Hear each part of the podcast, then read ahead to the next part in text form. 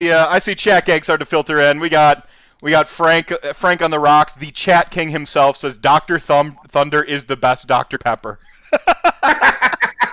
Look, no, it's Mr. Bob because even though he doesn't have his doctorate, he runs that goddamn hospital, and you will give him respect. Yeah, Mr. Bob, Mr. Bob. I actually, I actually have a running gag going with one of my uh, with one of my buddies, Kyle Knapp. He's from the Pants Mafia, Yeah, game, gaming club, gaming club out of Chicago, um, and uh, we find generic like beverages and like to, to like essentially one up each other who finds the best generic beverage. And uh, i have the winner okay? I have the winner for you right now in, in the uh, what is my equivalent of a cold open the banter before the show. Within the sh- that has a show within the show. So like we go we go deep. It's like inception, Inception. yeah exactly. Yeah. boom. Inception noise. Ah! Dude, I, I don't know why Inception gets shit on. I actually kind of I love that enjoy it. movie. I actually really I'm- like it. No lie, that's one of my top five favorite movies. All no right, bullshit. I love that goddamn movie. all right. Rip rip those of you on headphones, but uh, this is the vodka I found. It is Four Freedoms vodka. Wow. Four Freedoms vodka, and then it says at the bottom, "Made in America with pride." this vodka. And I bet you ten dollars it's neutral grain spirits like a Kessler's or something like that. It's not Oh, even really vodka because usually they, they talk about multiple distillations on there. No, no. No, there is no multiple distillations on Four Freedoms vodka. I think That is the American cheese of vodka. well, I actually found out that American cheese is is cream cheese and cheddar, like technical Yeah. American cheese. So it has. oh, go ahead. So fun fact, fun fact, because I was okay. Weird backstory. Uh, I worked at it was a gro- it was a manager at a grocery store for ten years. Mm-hmm. So I actually did a lot with cheeses. American cheese actually is not considered a cheese; it's considered a cheese byproduct. Legit, legit. Yeah, It's right not. on. It's not technically because it doesn't have a rind and it doesn't have an aging period. this this tracks. This tracks. All right, we got we got Andrew Yells here too. Hi all, I got my Final Fantasy VII book club, so I can't stay. Like, there's an FF7 book club. All right, chat gang, you're here. It's uh, it's it's. You can tell I'm rambunctious already. One week off, and I'm just like off the walls. I have all of the rants within the rants, within the rant, within yet another rant.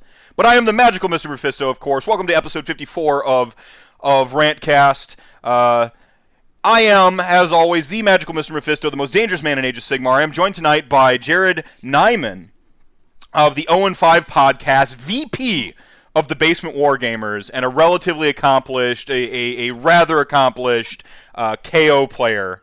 But he claims to be the total the total package Duardin Oh, dude. aficionado. Hundy P, son. How's it going tonight, man? I'm doing good. How you doing, bud?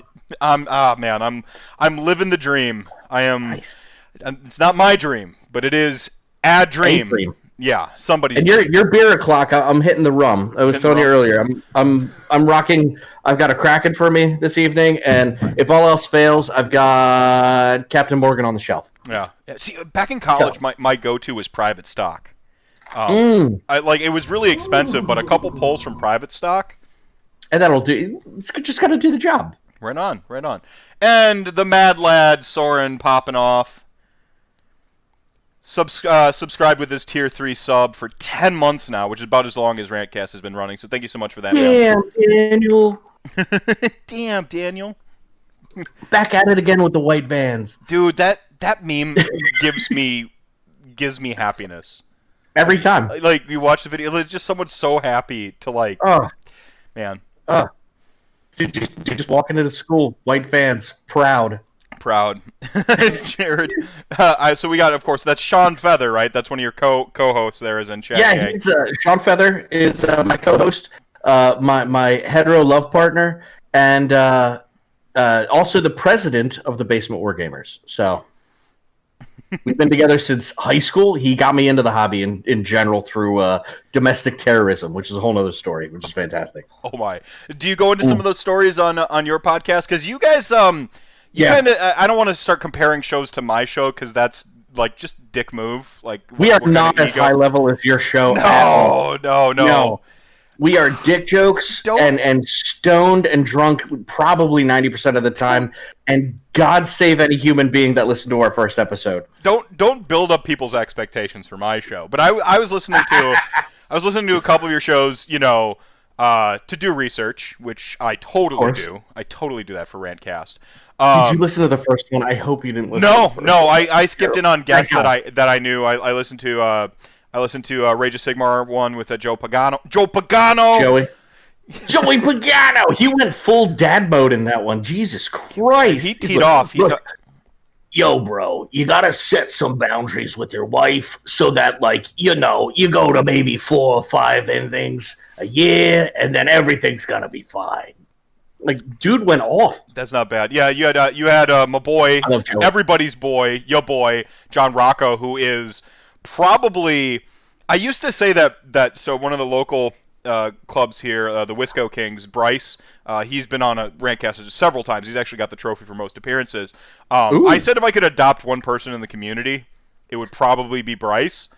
John Rocco is like in contention for that. He's such a fucking darling. Ah. I, I don't think I've met a, a kinder. Yeah, man. It's amid a community of some of the nicest people on the fucking planet. Like John Rocco's up there too. So you- Johnny yeah, Rocks is a fantastic guy. He's actually part of our club. Uh, he did move into Washington or something like that because his because his wife's a lawyer. So Right. like they're like smart people. Um, but you know, uh, uh, but no, John's fantastic. He was on our episode. He talked about tabletop simulator, tons of different shit. Right, So, right. didn't Yeah. get a chance to actually play against him while he was here. Bro's dodging me. Well, that sounds like a that sounds like that's a grudging. Oh, 100%. 100%. Marok Wolf, how's it going, my buddy? How's it going, my dude? So where's the Sigmarite hammer? I like the uh, las gun, by the way. Someone says. Oh, hold on. Soren, Soren says. I got you, bro. There they are. There's your hammers. Yeah. There you go. Oh my God. Uh, the the Zoomy Empress of everything has showed back up. Joanna, how's it going, my friend? Oh, shit. Um, yeah. So so yeah. Um, why don't you tell me actually a little bit about Basement Wargamers because uh, I didn't realize this was a big deal until we were kind of talking in the pre-show there. Um, Yeah, yeah. Um, so I'm the uh, vice president of Basement War Gamers. We started like as a club, so to speak, as a, a basement club. Uh, God, a few years back, Sean and I kind of both started out in high school, and then we didn't start as a club until I came back maybe shit six, seven years ago. And he, if he's in the chat, he can tell the actual numbers. I'm a fucking moron when it comes to actually remembering time but it was just a, a small group of us. Uh, we were called the Basement War Gamers because we played out of Sean and his twin brother Aaron's basement. Uh, we used to hold. They had a big basement too, which is nice. So we used to hold tournaments down there. We could get like up to twelve people. It's pretty sick. Uh, and then I want to say three, three to four, three years ago, we uh, decided to take the club into a more semi-professional direction in the sense that we were going to start having dues so that we could start running events. So we could start, you know, really helping not only the community but uh, uh, the people that wanted to be involved in the gr- in the club. So we actually currently have uh, we have a, a full council uh, that's voted on every year by uh, full club members. Uh, so anyone within the club can be the president, vice president, whatever. Uh, we have 60 paying members who pay 40 bucks a year. Uh, with that, they get certain benefits though for being within the club uh, such as we have two uh, uh, friendly local gaming stores that we go to a lot. We had a third one, but some things worked out around that. And they give us 20% off GW product. Big shout out to Model Bonnet Hobbies. And also, what we'll be opening in August, a brand new store. One of our own Basement War Gamers, Mike DeChico, who is also uh, on the 0 and 5 podcast, our, our third wheel. He's going to be opening up his store with another basement war gamer named Jordan Bartos, uh, Palladium Games. I want to say sometime in August. uh, Palladium Games. So so are are you? I don't suppose he happens to be familiar with Palladium Books, which is an RPG Hundred company. out percent, actually. So they had to make sure it was okay uh, from a licensing perspective. Had, had to talk to some could name it media's lawyers. Got my fucking wrist Yes. look So everything, everything was cleared. So uh, they're good to go with that. Uh, so the, everyone's been a huge help to us. Uh, like I said, we've been doing it's forty bucks a year for for full members. We have an extended membership for people outside of thirty miles because you're not going to get all the benefits. So, and I think that's reduced to like fifteen or twenty bucks. But what it ends up being is you get uh, twenty percent off the GW products from our vendors. Also, five percent off any Basement Wargamers run events, and we were up until COVID hit doing monthly RT, uh, RTTs for, for both Warhammer, uh, for Age of Sigmar, and 40k. Mm-hmm. So, bunch of shit. And in case people aren't too familiar with the like tournament scene, what's an RTT? Uh, Rogue Trader tournament was the original one. Basically, small one day tournaments. Right. Okay. So like three rounds, something simple. One day or three three years, and you guys you tend to use the ITC like rankings or we do we do. Uh, Pagano's going to kill me for it, but whatever. Uh, we're big fans of the ITC. Uh, uh, we're good friends with Garrett Mulroney and them, so we're actually going to have Garrett on the show at some time soon. Garrett's a good but, dude. He was on Rantcast yeah. with uh, with John, and it, it was a good good time. Dude, fantastic. Garrett, James, uh, uh, Alex, all of them, awesome dudes at uh, Left Coast Corsairs. Yeah, Alex, I got I, I got to talk to we we talk a lot on Twitter, like we interact because we both like huge like death homers, like huge like oh yeah, yeah. you know. So we talk on Twitter. Dude, sick with his death. But I I I haven't like physically had a conversation with him, so I, I got to get him on the show sometime. I think. Great guys will be awesome guests. Right on, right on. Um, just, just sorry, catching up with checking there. But yeah, oh, yeah, yeah, yeah, but um, no, say Palladium Books is like uh, still my favorite like RPG like set uh like of mm-hmm. stuff. So uh, you like say Palladium. Hell yeah! Kiss up some good shit. Yeah, yeah, absolutely. Like, good stuff. Good stuff. Good taste. Um, but speaking of ITC, so so you're like, you actually messaged me like a while back, and you're like, hey, if you're gonna talk dwarves, yo.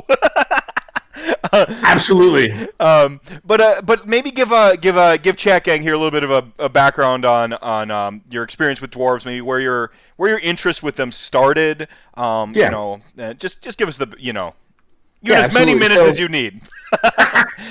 so interest with dwarves. Uh, I, uh, sad to say, I liked elves when I was like a teenager, and you know, going through that creative phase. Um, yeah, nice. But then I, I realized I'm a fat, bald, bearded man that enjoys beer uh, and making things. So after a time, I, like when we just, I started getting into dwarves a little bit in Warhammer Fantasy, but not much. I started collecting more of them and not actually playing. I did play old fantasy, but with Empire mainly at that point in time. And then when Age of Sigmar came out, I know that I just like cannons and guns, man. Um, but then uh, uh, when Age of Sigmar kicked off, even before points, uh, one of our other buddies, Nick, decided in the club said, "Hey, do you want to try this out? There's no points, but we'll see what happens." I'm like, "Yeah." So I've been collecting these dwarves. I figured let's try it out, and then started reading it more into dwarf lore. Enjoyed the dwarves a lot. I wanted to see the dwarves come to Age of Sigmar, and then Kharadron Overlords came out, and I fell in love with them um, because it's the steampunk aspect, along with the dwarven aspect, along with you know drinking, flying, piracy, guns, blowing shit up, and being drunk as fuck at the same time. It just yeah.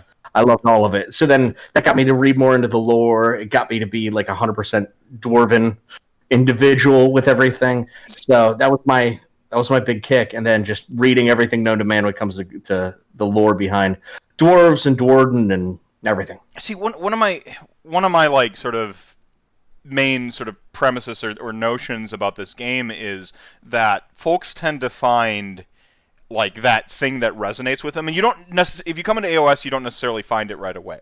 But like yeah. eventually something like just hits and you're like, this is my jam. Like this is my thing. Oh. And it almost like starts it's like a like just this resonation between like your personality and like the models or something in the backstory. Just some thread that just like like you grasp onto and then like this like own it, and then you just like own it forever. Everything. Um, KO became my spirit animal, to be perfectly honest. I loved everything about him. I love the lore. I love the fact that yeah, they're dwarven, but at the same point in time, they're like smarmy and they're gonna try and trick you out of shit. Well, they're they're, they're like spy pirates, and yeah, they're like hyper capitalist space pirates. You know, like oh, it's it's fantastic. it's it, we have rules, kind of like the rules, but like, how do you interpret the rules? So it's almost like they're they're dwarfs and they're drunk and they're lawyers, kind of, but they're pirates, and there's that whole parlay feel to it. I just I fucking loved it. Yeah, well, they also really, for me, uh, as a like, I'm I'm an outsider, but over the course of this year, you're just going to be like spewing propaganda. So, uh, disclaimer: this is propaganda for dwarves tonight, 100%. everybody. So, Oh, so- dude, elves are elves are baby back bitches. Personally, they don't know how to hold a gun because they don't have the arm strength. see, Um, see, look, those knife ear bastards. yeah, see, fake racism way better than real racism. Don't be real 100%. racist, right? um, no, like I, I, I uh, like I, I, um, I don't like. I, I haven't resonated with dwarves. They're, they're like, as I've gotten older, I've started to go like, okay, I get dwarves now. But younger, I always played the joke in, in the Palladium RPGs I played, Rifts, uh, the Rifts conversion book. Uh, yeah, that's Palladium twice now, everybody, so drink. Um, the first one doesn't count, though, I don't think, because that was totally on you. All right. Um, but the, um, that. the conversion book has a line that like there are there are 200 fantasy elves on on Rift's Earth, and it's like the joke in my group of friends is like yeah, and every one of them is one of Mephisto's characters. Like because I played so many of the elves back then, but like they got the dude, they got bonus initiative and bonus uh and a bonus melee attack. And if you're familiar with the Palladium book system, bonus melee Roughly. attacks are very nice. Like they're so good. I'm more of a D and D. I'm more of a D and D nerd myself. Yeah, Just so, so imagine if you have like an extra if you have bon- if you have a bonus action an extra like bonus actions. Yeah, yeah like an extra bonus action every that can be used to for Fightan. Like Yeah. so so like they were and dwarves got like nothing in Palladium's rules. Like they had more hit points and stuff, but like hit points don't matter because armor actually has uh like armor takes damage in Palladium systems.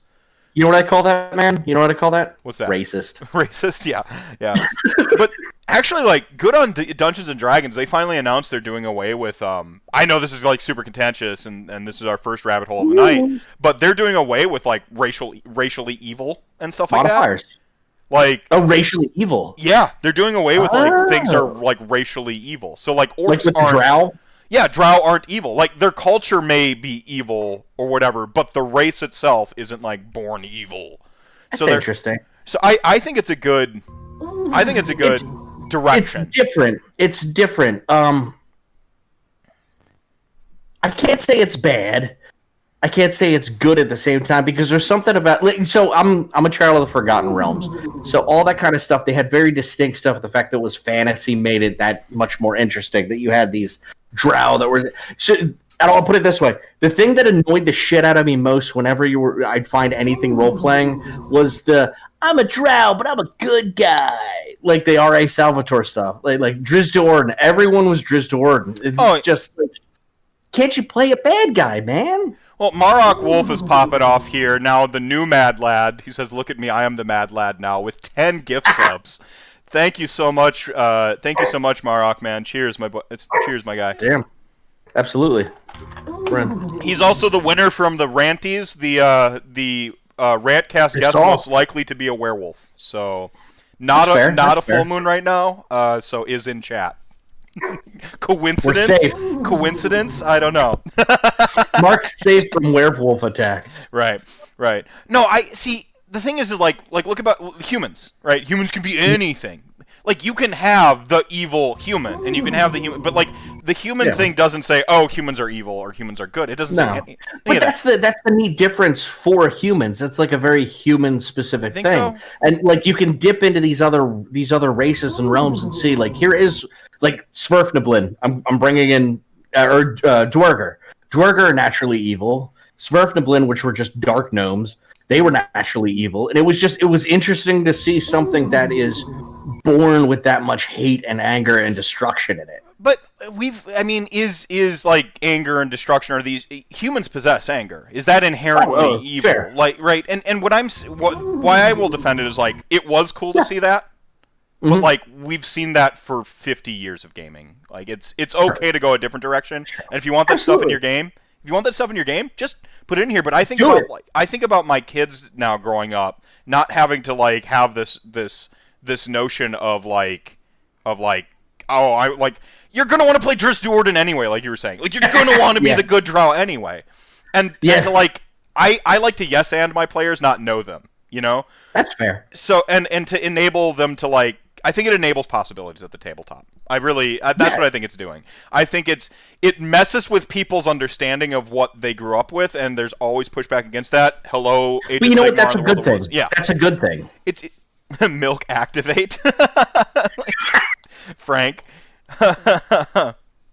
um, Davis join in chat there, but yeah, yeah, like you're saying, I, I think it's good to like to like kind of check yourself periodically. Yeah. Like we because we've been running we've been like running games this way for this long. Is that still the best way to run it? Yes, no, and like again on your at your table, do whatever the heck you want. Oh, dude, hundred percent. You know, like with 100%. with consenting adults playing games together. You know, but like we're getting into this like social era of RPGs Yeah. where we're playing more and more RPGs, and it's just on my mind because of all the soulbound stuff. But like, we're playing more and more games with strangers, and I think giving strangers an even keel. It makes it more interesting. Gives more options. I see where you're coming from. Yeah. that, definitely. Yeah, yeah, definitely. Uh, speaking of Soulbound and speaking of uh, KO pop- propaganda, uh, KO seemed pretty fucking nasty in Soulbound. As, as like ranged attackers and stuff. Just looking at some of those rules, they look kind of nasty. I'm sorry, could you repeat that? I I, I got caught reading and listening at the same time, and it just like short I'm circuited saying my brain. uh, the Soulbound rules for KO seem pretty fucking nasty. Dude, they get the best equipment. It's like them and, and Stormcast, and if if you want like certain builds, you'd rather be KO. Um, Absolutely. You want to shoot something to death? Absolutely. Yeah, Yeah, like if you want to be like a dual wielding like gun pirate, you you want to play KO. They have the best guns. And I'm sorry, who doesn't want to be a dual wielding gun pirate? I don't know. I don't know. Exactly.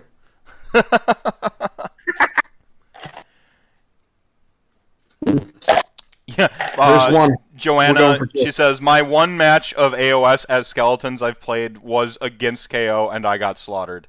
Yeah. That happens, unfortunately. That's surprising, though. What? Uh, I'd like to know what she was running. Yeah. Yeah. So, so I always had a problem with that. While she catches up with the chat delay, um, see, I started playing Age of Sigmar. Uh, many of m- and many a chat gang know I started playing like right before the LON tome came out, so which is Yeah. essentially like sort of right after the KO book came out. Um, and Clown Car was kind of like really taking over. Uh, So I'm gonna, I'm gonna, I'm gonna jump in there afterwards, but successfully, I never ran clown car. Really, When I ran, when I did well at tournaments, it wasn't because of clown car. See- I think the last Nova I did well with the clown car, but it wasn't straight clown car. I never ran Zilfin. I Mm. ran Mhornar, so clown car wasn't wasn't in it. Tactically, clown car didn't work as well for me. See, I like I actually like I so I grew up in a landscape, and I have the type of brain, and I think one of the things that like makes me a little bit different from like some of the other AOS players out there is like I enjoy the puzzle. Mhm. Like I love Yeah, the like tactical puzzle of like of like trying to figure having to figure things out. KO for me, uh, especially since I wanted to run Nagash, and you're going here's thirty like here's Rentu shooting, get wrecked. Oh, I have a story for you. I have a right? story for you Like, like I don't, yeah. like I don't care about your mortal wounds, but the Ren two shooting, like, did, did, did, did, did, did, and like I'm too slow to ever possibly get to you. This is when uh, this is 1.0, so like re- re- summoning was like res points and stuff like that. Like, like Mm. it's not gonna happen. Um, but like, so so like I had to like solve the puzzle of KO, and this is where like my level. Uh, I was experimenting with uh, with Morghast Harbingers, and I had Oh yeah, two two Morghast wipe out 30 Arcanaut companies off the charge. Oh, dude, we're not. We're they not. kill, we're not. but that's the thing is, like it's Come like they That's could Fyreslayer territory, man. We don't touch that. but the thing is they could fly what was it 9 inches and charge 3d6 i got an 11 inch charge and like like with their small footprint i managed to land them just in the 30 Arcanaut company which were like screened by i don't even remember what there's some like some terrain or something like that i don't remember what it Yeah. was um, Yeah. and just like plowed them in and killed something like 22 of them and the rest got shocked off the table i'm like Yeah. like um, so but like that's the thing is like i wouldn't have had that moment if i'm just like oh screw clown car i'm afraid to like it counters my army like you to work the puzzle to like try to solve like okay you know a guy's playing clown, clown car in my local meta Yeah. i have to know how to beat this even though it's better than even though it's a, a better quote unquote or a hard counter to my army um, Mhm. and it, it, it, that's what eventually landed me on black knights and why I, to this day love black knights like i'm just like Dude, they're great. Like I've had Black Knights run rickshaw through my lines. Nasty. Yeah, and and with, now with the uh, the mercenary company, what is the Black Rose or something like that, Hmm. where you can run those dudes in there. It's that's gross for a mercenary company. yeah, yeah, I yeah, yeah. Um, I think so. I'll say the one thing I think that that kept me away from Clown Car was local meta. Uh, Sean, who I play a lot, uh, he ran Khorne, and he was the guy that would run like 120 bloodletters. So like he'd flood the field, and if I tried Clown Car, I got nowhere to deep strike into. So I kind of stayed away from that from the beginning, and and I, because of that, I didn't fall into the in my mind the trap of a Clown Car. Well, and and th- there you are. You're you're solving puzzles there, right? Like now you have a puzzle to solve because your local meta. You've got a, a player who's like woke to your clown car shenanigans, and so now you have to like Yeah. you have to mix it up. So this this goes back what about three years? Then would have been that version of KO now, right? Like Oh yeah, that yeah. I, I've been with them since the beginning. Right. So what what I was trying to mention kind of early is they they struck me in that time period like, oh, this is Age of Sigmar. You know, I had I had played Warhammer Fantasy Battle. I think we pinned it down to like fifth edition, fourth or fifth edition. Um, Mhm. like middle school, like 1997. You know, like mid mid 90s, uh, up up into the the early aughts, and then I went off to college and um, and played uh and played 40k because that was the game there. Uh, to 40k. Um, Hey, I started in 40k, man. I understand. yeah. I No, understand. no, I I I'm not. I you know, new 40k is coming out. You know, if you guys are happy about that, I will never yuck somebody's yum. Get at it. Have fun. You know, I I will. I'm not that guy, but I am going to meme on it, and you just got to accept it. And can I just say, I love the fact you use the term "yuck somebody's yum" Yeah. because I never heard of that until our one buddy Rowdy, who we were going to have on the show, Yeah. who is a character in and of himself. He always he, we call him the uh, the master yum yucker general because that's all he says. I'm not yucking your yums, buddy. so yeah, Um, I knew it because there was a porn store in Milwaukee who used it as their slogan, and not that I ever shopped there. My friend worked there, but that's Wait, porn, another porn store or porn star. porn store. Oh, hmm. Yeah. So buddy that that was- worked at a porn store. He said it was the, the, the best time of his life. This was the weirdest shit he ever saw. I've no, I, I don't know too much about it honestly. That's not my uh, it's not my yum either. I'm I'm very generic, vanilla, lame kind of guy, but uh, Oh man, gotta open I up know. those I know. open up those, those windows, bud. Yeah. Get out there. Yeah, maybe. Yeah, holding hands. Ah, like, holding hands. Yes, walking the dogs together. like, that's that's my that's my that's my kink, baby. Um, Oh, no, uh, magic, man. yeah, there you go. Um, but the uh, no, no. So like KO, um, and buried already bearing the lead here. Um, no, KO were like that army that when I came into it, I'm like, this is the difference between fantasy and you know what AS, AOS is. It Yeah. it let me know that they were going over the top with everything. Like this is they're turning it all to eleven. They're going crazy with it. Um, I mean, Stormcast was kind of a uh, uh, a hint at that with the '80s heavy metal uh, uh, vibe to it. yeah, yeah, a little bit. Everything had a sick guitar riff. Every model had a sick guitar riff and lightning behind it. That was that was every Stormcast Oh, model in I think first You, wave. you could almost imagine like the the Bill and Ted's like Yeah. like the guitar shred and Yeah. then they show up with the lightning. like like every single every single uh, uh, uh, storm host comes down to a sticks opener just like every single one of them Right on. Yeah, yeah, no, I- ex- yeah, okay, fine. Like they were teasing it. It it had the like vibes of like Gr- Greek mythology too to it. Like Yeah. so, it's all that was there. Um, but yeah, like KO was like that. Because up until then, I mean, even with my Death Army, I was playing the stuff I could have been playing if I played during the end times, right? Nagash Yeah, yeah, was a new sculpt to me, but he wasn't a new sculpt to Age of Sigmar. And, yeah like for the record, totally holds up. But he does it's, a bitchin model and there's is. been some great conversions with him too Oh yeah, like um, uh, oh, what's her name on that? I think it's Lori. Her, Mm. her her conversion on Twitter with like Nagash like with the pimp cane up over the shoulder, like it's sick like it's sick really freaking awesome.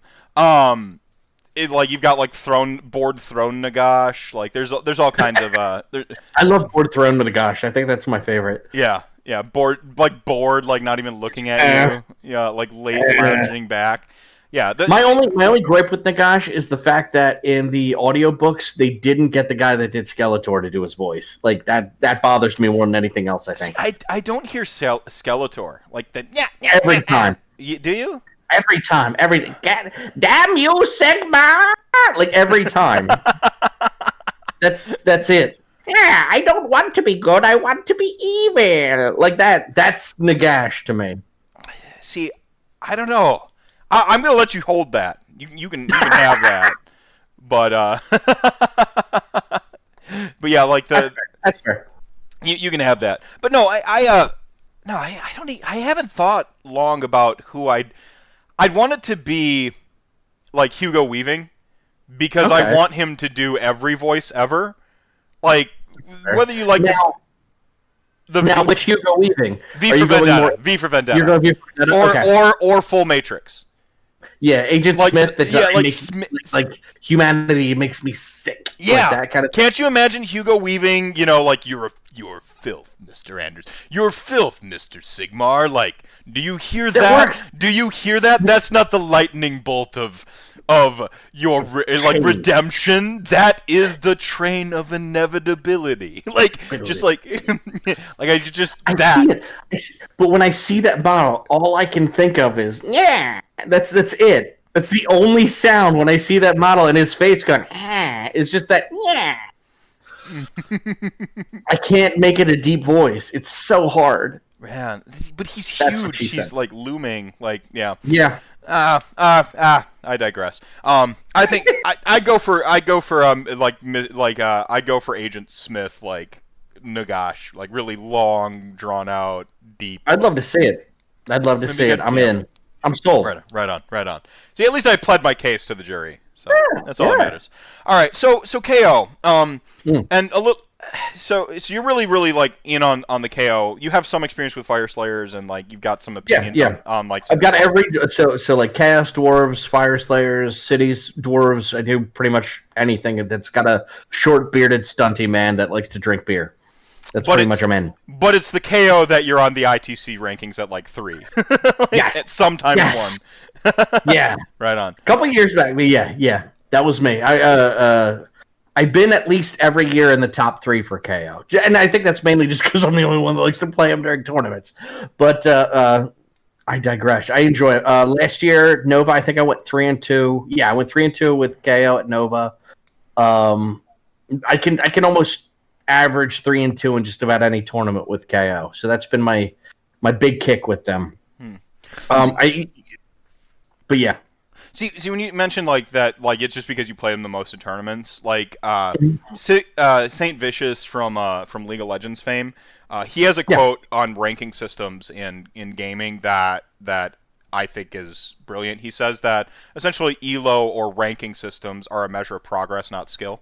Like that's Yeah, that's his absolutely. quote. And so like absolutely. like I, I understand Joe what was it, Joe Joe Pagano was like apprehensive a little bit to the ITC. I, I get some apprehension. Um, personally, they're not for me. Uh, Mm-hmm. I don't like feel I need to measure myself in such a manner. But No, for the people out there who do want that pro- progression, I get it. Yeah.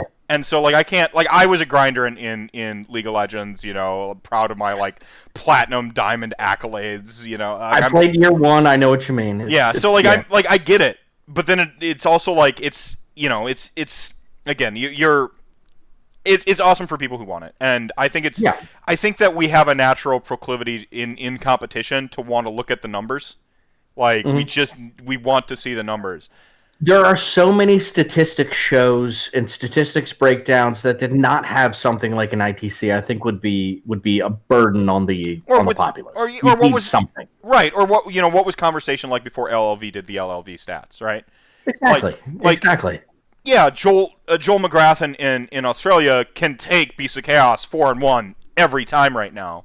But Yeah. their their stats, you know, showing around a forty percent win rate. great. That's information you you'd like to compile with when you're trying to like think, hey, am I getting a false read on these numbers? Are these numbers legit? Is it closer to something? Blah blah blah. But to even begin to have that conversation, you got to have some some litmus test, some. You need some statistics, and honestly, and this is what the, the so. And you heard with the show, but the one big thing we talked about in terms of ITC ranking, it's a personal journey more than anything else to see. Hey, can I get up in these ranks? It's not um, how am I compared to this other dude? Whatever. I don't know half of these people on this list.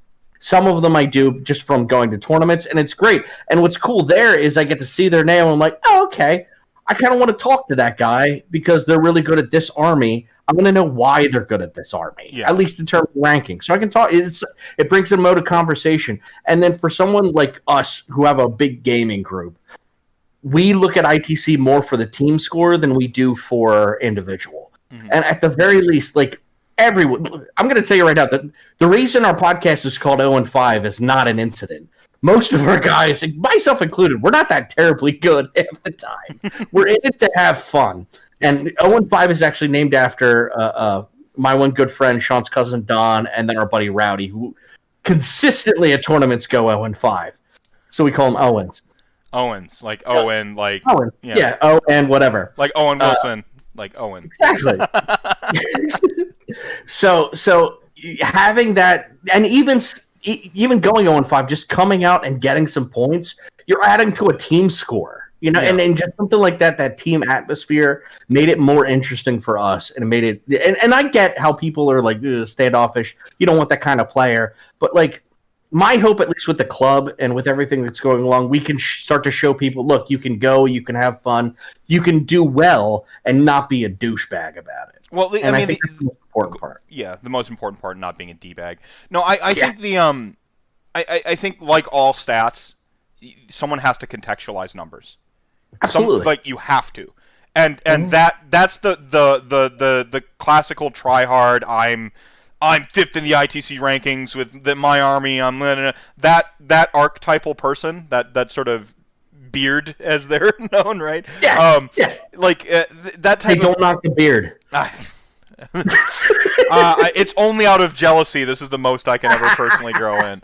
Um, my evil goatee, you know, like the Ooh. the, em- the emphasis goatee, as I call it, like just like oh. Yeah, you know, yeah. like I get to. Mm, excellent. excellent. Oh, good, good point. Good point. Uh, Um, yeah. Or, or like I just do something evil. I'm just like, like you gotta like if I didn't have the goatee there, the evil laugh does like it's not complete. It's, you got nothing. Yeah. yeah, yeah. Uh, no, like, uh, contextualization for numbers. That's one of the most relevant or one of the most important parts. The person who loses themselves in the numbers probably doesn't have a great contextualization around it. They don't have their friends Yeah. saying, "Hey, we're in this together. Hey, this isn't a measure of of like skill. You know, it's a measure Mhm. of this or like, hey, like, hey, I'm third and this guy's fourth. Well, what's our difference there? Uh, opponents. Yeah. Uh, in a head-to-head, fourth guy beats third guy every time. What's going? You know, what's going on? Is it Yeah, their yeah. scene they're playing in? Contextualization. Being able to like look at some of that stuff helps you get a more complete picture of, of the game, of your personal journey, where you want to go, what you're trying to do. Um, I get Yeah. it. the The problem I personally had that that when I did like League of Legends and stuff is I went Yeah. full grinder, and all I cared about was the number. Games quit being fun Yeah. for me, and I think that's the dark side of- an ITC ranking. Um, Yeah, the second a game doesn't become fun, and this is something I want to I want to call out specifically because it's something I see a lot at tournaments, and specifically with 40k tournaments. I'll say this: when you go to a tournament and the second you lose, you drop out. That's not what the game should be about.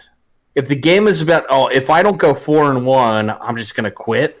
Then that's not that's not a reason to play the game. Mhm. The game, if anything, it should be a growth thing. I almost think of it like like weightlifting you should never go against someone else in weightlifting. Like, oh, I can lift 200. Oh, I can lift 250. That doesn't matter. It's a personal journey. Like, hey, this year I was able to get top in KO because, like, I really like KO. That's my group. My group. I want to see how far I can get in the ranks for KO. And maybe one year I get top end. One maybe one year I get second or whatever. But that's it's a personal gauging. I don't look at another person and say, oh, I am better or worse than that person. And you shouldn't. And I feel like the other piece to ITC is a lot of people look at that and say, oh, well, I don't want that type of person at my tournament. hmm. And realistically, you're going to get a try hard at a tournament regardless. Mm. if they're ITC ranked or not. It does not, and, and statistically, it does not increase or decrease the amount of try-hard douchebag that comes to a tournament. Mhm. So eh, you're gonna have assholes that show up because that's all they have for their life. It is I need to beat this guy. I need to beat this 16 year old kid into the ground. So no matter what, if there's a ranking, if there's not a ranking, you're gonna have that, and I think that's what it comes down to. Yeah, I- that's what the fear is a lot of times at ITC I- ranking. Right, and and I I choose not to live my life with fear, on personally speaking. Absolutely. Like when it comes to like especially games, especially games, like I'm not going to fear the worst case scenario. I know Hmm. that when I came over, I came over from a competitive like M, uh, MTG. Uh, competitive like shooters, uh, MOBAs, and fighters. Like I, I Mhm. where where it was the grind and it was a direct like core like if I to be the best I have to beat this person. To my Yeah. journey is irrelevant unless I'm winning. Like that like where where it's not fun unless I'm winning. and that's not and the reason to get into this I- hobby. I I understand it in AOS. I'm not going to tell people how to if if winning is is fun for you and that's all you care about like cool. But but then just like I respect that you have fun only winning, you got to respect the people out there who just want to play their favorite models. You got to Yeah. you, you got to respect that. And I for the most part I do think that the that those top table I'm here to win it all type players do respect uh yeah, a lot do of them do. do respect the other. I think it goes the. I think it the the. I think they do the top top gear players or top tier players tend to respect the lower tier players because at the very least they're, they're free wins, right? Ha! Like I don't have to hate you or scorn you if I get a free win off of you because all I care about is winning. But And a lot of them are out there to try and help out the community yeah, too, and help because they can at only be as good as their best competition. It's it- like you you stagnate in in in the face of no competition. Like you have to Yeah. have great competition to measure yourself against. So like even the competitive players, like they want you to be better at the game. They want some of the the best coaches in terms of coaching while you're playing against them are some of the are the ones who are great. You think that they're just Yeah. trying to like gotcha you, and no, they're like oh. Like uh, like uh, Brad Schwant, uh, Relian, like. Detroit Warhammer Club, you know, he, he won what Midwest Meltdown was two years in a row, might have been going for three this year, something like that. Like, uh, Yeah. he like if you play against him, he, he like he he rewired my brain on takesy backsies because again, I came from competitive Magic where like somebody doesn't tap their land all the way, judge, like that. I had to Yeah. rewire my entire brain thinking people were trying to get one over on me. And I play against like this one of the best players in our in our in our entire area who's just and and like I, I watched him go on on Twitter and talk about like oh I'll let people like would you have used your your hag queen cop like would you have used mm-hmm. it all right then calculate combat like you'd have used it Yeah. like now uh, personally I I need that's that a test on themselves too. Right. Because it's like they don't want to feel like it's a cheap win. They want you to play to the best you Right, can. right. To see what can I get out of this. So Right. yeah. Right, and so I've actually like before I my like I was like oh you know yeah like takesy backsies are reasonable within a certain threshold and now it's like Yeah. oh like you would have cast the buff like in your hero phase well just roll the dice real quick like I. I don't even care it doesn't like you moved your models combat starting you're like oh I forgot to cast my buff I'm like dude cast it I mean I've gotten got Nagash so I'm just gonna like Dikembe Mutombo that shit anyway but No, no, no. yeah, no, no, no. My house. but uh, yeah, but like uh, yeah, I'll, I'll like go ahead, roll the dice. Like I don't because I'm not there. I I don't know. I, I've ended up in this liberating place where I don't feel I have anything to prove anymore. I, Yeah. And that's really arrogant to say, but it's like No, I, but no one should. I'm a social gamer at this point, like this this stage. Like I'm playing to to to talk to people, play have fun. Like I will play uh, as hard a game as you want. Um, like I I want that puzzle solving to be tested myself and stuff like that. But I'm able to go that turn zero interaction. Go, hey, what type of game do you want, man? Like, Yeah. And Look, if you're into Warhammer with something to prove, you're in the wrong damn hobby. I mean, realistically, look, even Games Workshop, it's not a game built on hundred percent balance, and I think anyone that thinks that is is is blinding themselves. playing It's not the point of that. Like you're playing for fun. Yeah. You're playing because here's a you're having a social interaction with another individual for two hours, three hours, maybe tops.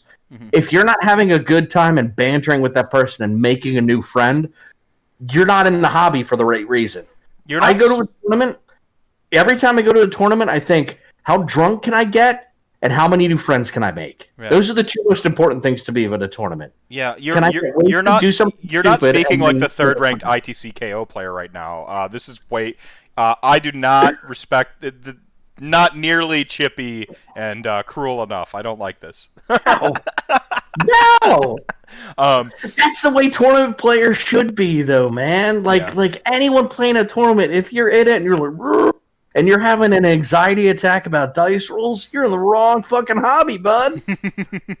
no, I, I, I like um like I said, I do I I I gotta I'm open about my competitive bias. I want to win because there's a win condition, so I'm gonna play to win. yeah. But Yeah. Like it's not the only thing I'm playing for. And that's Yeah. and that was something again, it took me a while to rewire my brain. I was just like that magic judge like uh, lo- lose day one, dro- like drop. Like I can't, I can't make, I can't split to top eight, or I'm not gonna win a prize. Like Drop. what the heck? Get out of here. And that, and Warhammer, that's not that's not the way to be. That's not the way to be at all. I, I, I to, and to be fair, I don't really, I don't really catch that many people either. No, no. In AOS is- specifically, I don't see that. I see it more in 40k, unfortunately. Hmm. But I think that's that's road to change too. You know, it, it's it's just all the cool people came to AOS. I mean, that's unfortunately. Uh, uh, Alex here, Vanil, uh, Vanilzas, is like, um, he's destroying my KO narrative. I would expect him to um actually everyone from deployment or point out it's as written. According to the code, Alex. No, dude, dude. So I played Mordar, so it's stealthy, sneaky bullshit, and I'm gonna drink and see when you do something wrong and then shoot you for it. So Yeah. that's what it was. yeah, yeah, yeah. No, More brilliant. like guideline. Right. So, so I guess, um, how do you want to start uh, proceed talking about KO? You want to talk about the fluff and the narrative? Uh, you, man. I, I can do any of that. Um, fluff wise, I think it's really interesting. You take a race of individuals, the dwarven race. If you look at old fantasy, it's very staunch. It's very traditional. And when the end times came, half the dwarves are like, "Fuck this, we're sticking around." The other half, the dwarves are like, "That's fucking stupid." Uh, we're just gonna let chaos run over us. No, we're gonna build fucking awesome shit skyships because we're geniuses, and we're gonna go into the sky and we're gonna wait until this whole thing fucking blows over. Hmm. It's it's the classic Shaun of the Dead thing. We're gonna go to the Winchester when this whole thing blows over, and that was the KO mindset. And then they waited it all out. So so the fact that they built skyships, they built a mercantile company. It's something so different from the the religious based aesthetic of everything in terms of Warhammer. You take this group that's like, nah, fuck it, I like science better. And then we're gonna make some skyships and go in the clouds. science. Yeah. Science for the win every time. Yeah. Like they're, And- they're on the ba- it's the, the the old meme where like the scientist is on the bathtub surfing with the goggles and just says science. Science, science. What have you done? Yeah. Uh, Right. It's and that's that's the pieces to KO I love. Yeah. They decided that you know what, fuck it, we're gonna go in the sky, we're gonna build some shit, and then everyone's like, well, where's the king? Where's the thing? Fuck them. Fuck the oligarchy. We're just gonna base off of how cool are you? What do you do for us? And it came off of that. It came off of and and for this time period where we talk about where we're getting rid of you know people that have been you know, oligarchs and people that have been brought into things of dictators and shit. KO's your shit, man. It's all a meritocracy. How good are you at the thing you do? It's I what we wish our shit was built off of. Right. Yeah. Like it, there's a little bit of that like um uh, uh Bioshock Infinity thing too. Like Very. like no Very- gods, very only Atlas dwarves. Like yeah. Yep. It's very Atlas shrugged. It's it, like, like let's bring science to an area where there is no limits and see what we can build. So it's very Atlas shrugged, uh, very Ayn Rand, um, and and with the steampunk aspect, I loved it. I, I'm a sucker for a good steampunk. Right on. and Right. It was so interesting to me. I didn't like it at first as an old school dwarf person because obviously anything new, any changes for a dwarf sucks ass. But the fact they took dwarves that are such a mountain ground dwelling race and said, "Fuck it, we're gonna go in the air." Like that's such a bold, like Well- dick shot move from GW. It, it it's such a it it really is though because they but they Yeah. took they took something that people would buy from dwarves, right? I mean, We we're made looking it at work. we're looking at with like LRL when LRL came out, and I'm I'm pro Bitch, I'm pro L. Lumineth. By the way, I'm sorry. I'm Ugh. pro, I'm pro Lumineth. Lumineth Realm Lord. I'm I'm No. for them. Uh, I'm for them. But like some people are like, these aren't my elves. These aren't my elves, right? Like the whole there's that pushback. These aren't elves. They don't seem elvy enough. Um, so in that respect, you should kind of like them a little bit if they're the elves that aren't elves.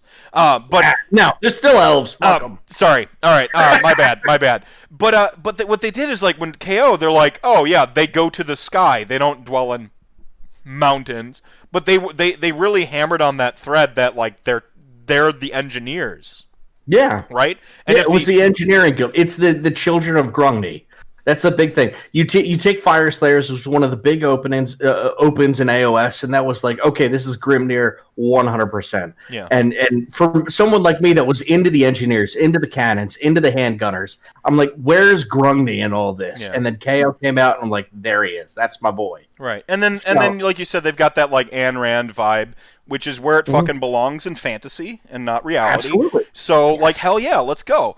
Um, actually, kicker real quick before we get too far away from his comment. Uh, he says Yeah, yeah, uh, yeah. it makes sense to dro- for me uh, to drop in a card tournament because it's so easy to find other games. You can drop an MTG or Pokemon and jump to a side tournament instantly uh, and play a game with less pressure riding on it. I actually agree with that. And that. that's fair. I I- understand that. I, I understand actually that. agree with yeah. I, I would do that. I, I mean, I that's think what- MTGs are very different overall from from what uh, MTGs overall. The gameplay experience is very different from what you get from a tabletop war game. it's true. You're getting a very short interaction with another individual.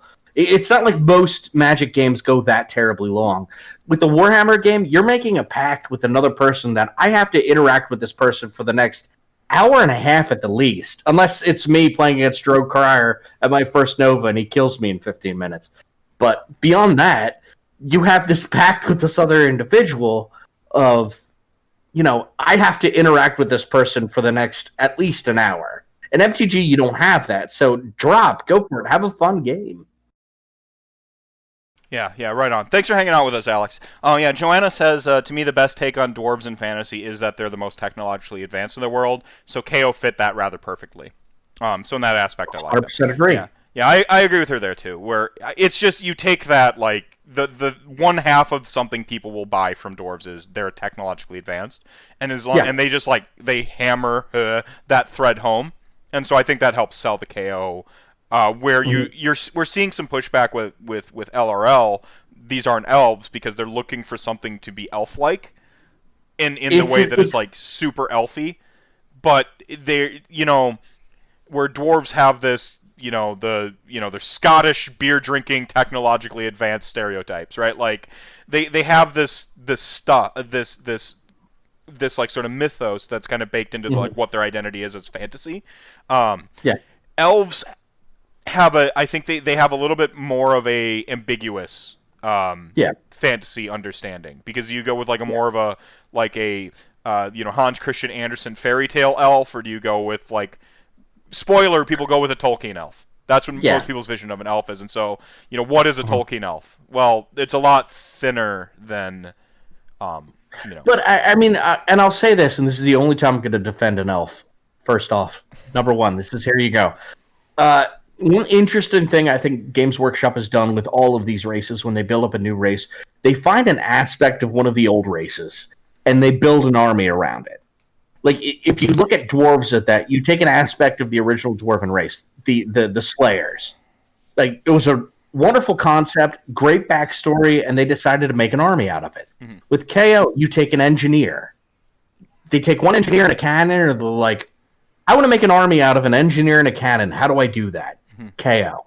Yeah. And, and I think with with elves, it's a little bit harder, but you're seeing that between Idoneth Deepkin. You're seeing that within Lumineth Realm Lords with the, the light aspect and the elemental aspect and the very Persian Asian themes that are built into Yeah. them that, that are just interesting. And and if you look at a lot of the Asian, uh, the not the Asian, but the Elven backstories, they have a very Asian esque root to them with a lot of the honor codes and the the understanding of of, of connection to know, nature and land and stuff like nature that and that's wonderful things and art and a lot more pictures and shit. Yeah, yeah. Well, I mean, uh, it, it, like Asian culture developed literally a thousand years ahead of like sort of Western society.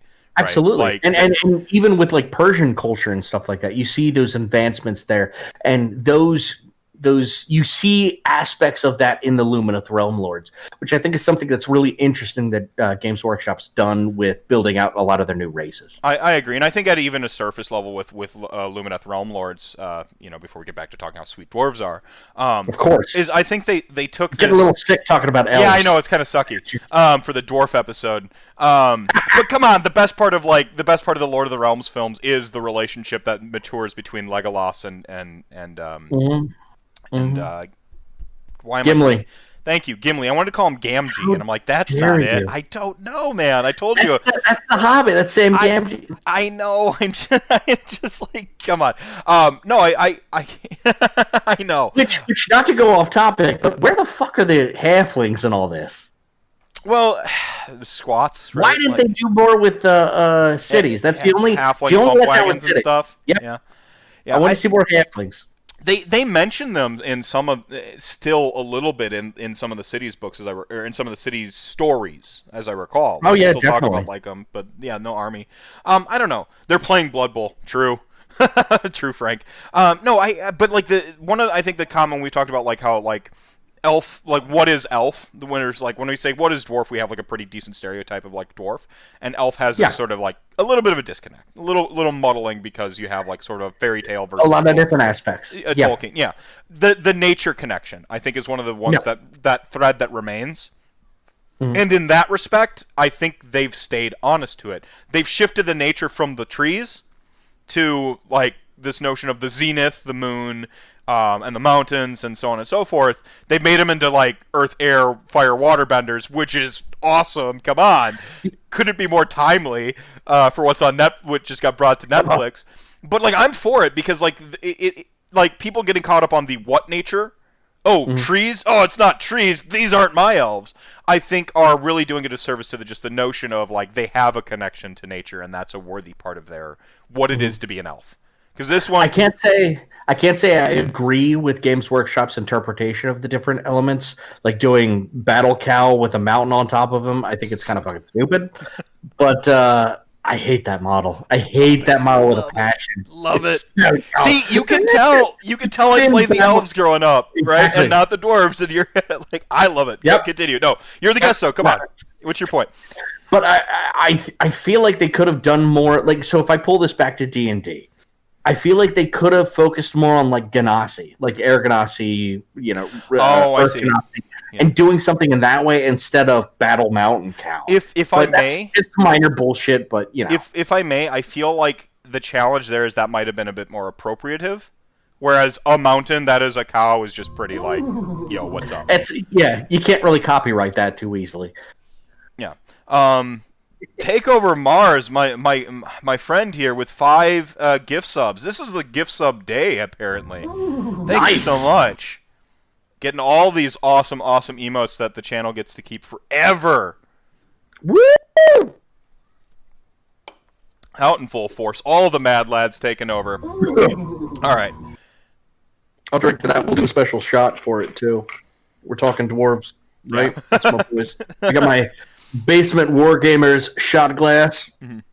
Yeah, And y'all, and remember, y'all can drink uh, milk or water. You don't need to be healthy. Take care of yourselves. I mean, you can if you're underage, but beyond that, don't be a bitch. It's this dwarf episode. oh man. Just all the fire coming from you, my man. um, Sorry. yeah. Um, they're making up for me as I just bought a house and I am poor right now. Yeah, yeah. Hey, man. When you can't carry yourself, you get someone else to carry you the rest of the way, right? Absolutely. Right. Um. Still yet to get an NB emote. Tell Frank. Um. If we get if we can get partner, we got a next set. We got some uh, emotes. We gotta we gotta get in the chamber. Frank, get on an NB emote. I'm not sure what an NB is. Um. Not I'm sure. Sorry. I'll go with it. All right. Um. Oh. Um. I think I know. Um. All right, bud. Oh yeah, like uh, non-binary for pride. I think uh, yeah, a non-binary. I think um the uh, the term I've seen going around a lot now is uh, is uh, what is it uh, my uh, was it marginalized genders? I think is the one that they're st- starting to go with. I, I don't know. I'm trying to I'm trying to get woker. I really am. Um, Look, you do the best you can with what you got. Right. I and, and it's something not to get down that stream, obviously, but the uh, to talk about with everything that's going on. You know, you do the best now to is try and make sure everything's good. ti- now is the time to truly listen. Yeah, Um, and just try like, and just try to be better.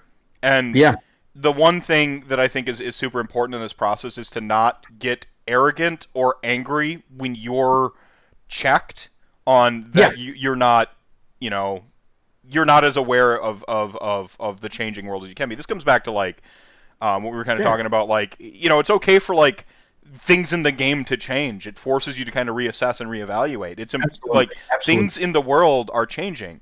You know, like for you have like to be open to that change. right, You know, right. life is change.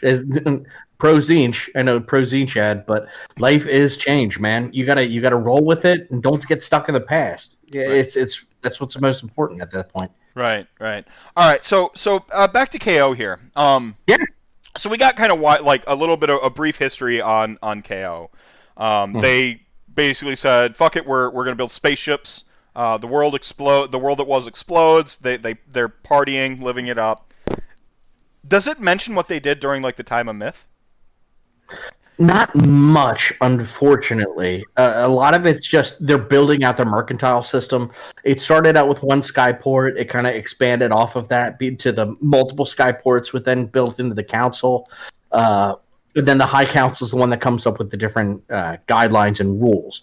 And then dependent on how how much your skyport brings to the, the fold of the Duardin race, you get more representation in the the high council. So like a Barak Urbaz, for instance, is the market city. They have uh, that's where uh, uh no, that's not Barak Nar is Brokk Grungsson. Barak Nar has the most representation. They get the most amount of delegates, so to speak, to the High Council.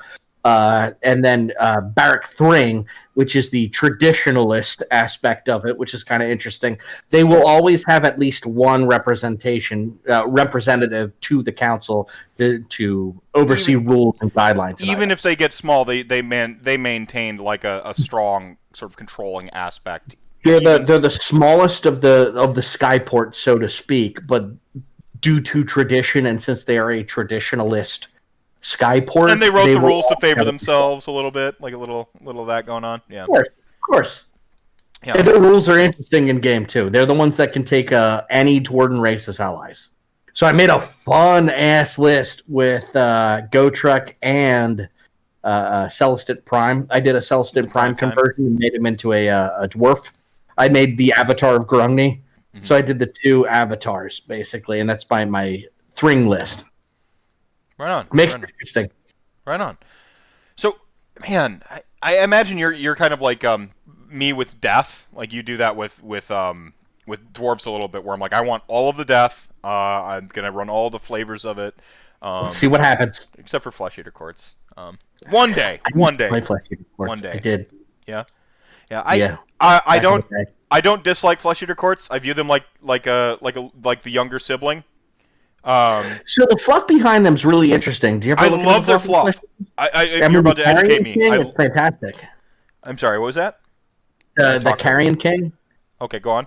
Expl- the uh, Carrion King, really interesting. Just that he was the most well liked, interesting, like beautiful looking of all the ba- vampires, and then Gash was like, "No, fuck you. We're gonna make you bad," and just made him look like a, a monster, and that's what ended up turning into the Flesh Eater Courts. Yeah. and how a lot of that lore ends up being like the reason there isn't Bretonnians in AOS is they turned into flesh eater courts. Right. Yeah, this is this is practically can- canonical at this point because of all the iconography on their like endless spells and stuff like that. Um, I'm for it. I think their lore and their flavor is some of the coolest. Um, Absolutely. Their models are blank slates though. You you have to put in the work, and I'm not that level of hobbyist yet because I would really love to like get some old Bretonnian models and like like basically gene splice them with like ghouls and stuff. So it's funny you say that. I uh for a hobby project we did in Basement Work Gamers we did I don't know if you guys know the the four warlords thing that uh the Games Workshop Warhammer community does. it's like four different writers. They build a uh, an army, and each week it's like you get a, each each month you increase the points value. So it's like Oh, for the like- first month you build 500 points worth of stuff. An escalation league, right? Like a, Yeah, yeah, yeah. So I did that with Flesh Eater courts, but I did it based off of Bretonnian models. Mm. So I actually converted uh, uh, each of the Bretonnian Pegasi into uh, flayers. Right. So I made a half Bretonnian, half Flesh Eater courts army. Mars, you're speaking my language there with Diablo's Necromancer. I. Oh, see, I want. I have a conversation with uh, uh, G Dad, one of uh, one of one of the uh, chat gangers here, uh, rather frequently about how like I really want basically two things: death to finish like what I truly love. Like first off, if it should be in Castlevania, a game, It should be. it should be a death army, right? Like that's kind of how I feel about it. Uh, if it's if it's in Castlevania, it should it should be in death. Um, but uh, they've done a good job of like appeasing me uh, for the most part. Uh, it's like James Games Workshop is listening to me or something. Uh, I'm kidding. They're not. They. I told you your podcast is important. No, I'm kidding. No, they've never seen a single episode, um, and nobody there has. Uh, no, but like, um, like, uh, uh, um, one of the one of the sort of like incomplete puzzle pieces for me is like the the Dia- like full Diablo Necromancer. Like, Yeah. go full like. Um, we have elements of it, like crematorians have like the corpse explosion vibe. We have, we certainly have necromancers, but I want to see like yeah, the but no one, necromancer no one with. OBR is playing anything other than Petrifex Elite. Let's Well, be some- honest. Yeah, well, I uh, uh, agree to disagree. Um, nobody Really, on top I tables is. to Pl- see someone play something other than Petrifex. uh, I've played Stalliarch Lords a couple times, like really? personally. Yeah, like run and charge is God. really, really good, especially when our greatest weakness is being slow. Um, True. don't get me wrong, plus one save is like really, really good, but Yeah. um, the the rend is the thing that pushes Petrifex Elite over, the, like I think out of bounds. It's not that they're too defensive; it's that they're they're too offensive while being too defensive. While being defensive. you yeah. you would forgive how defensive they are if they didn't also like slap shit. Yeah. Um, Our main joke on the 0 and 5 podcast is is the, the best way to beat OBR is not charge them from the front. It's true though. Like uh, Yeah. charge a flank, like don't let them get as much coverage as they want to get. Mortal wound them and rend them to death. Um, Yeah. it, it's it. They're not a, a, like a hard puzzle to solve, but people just refuse to it because they cross their arms.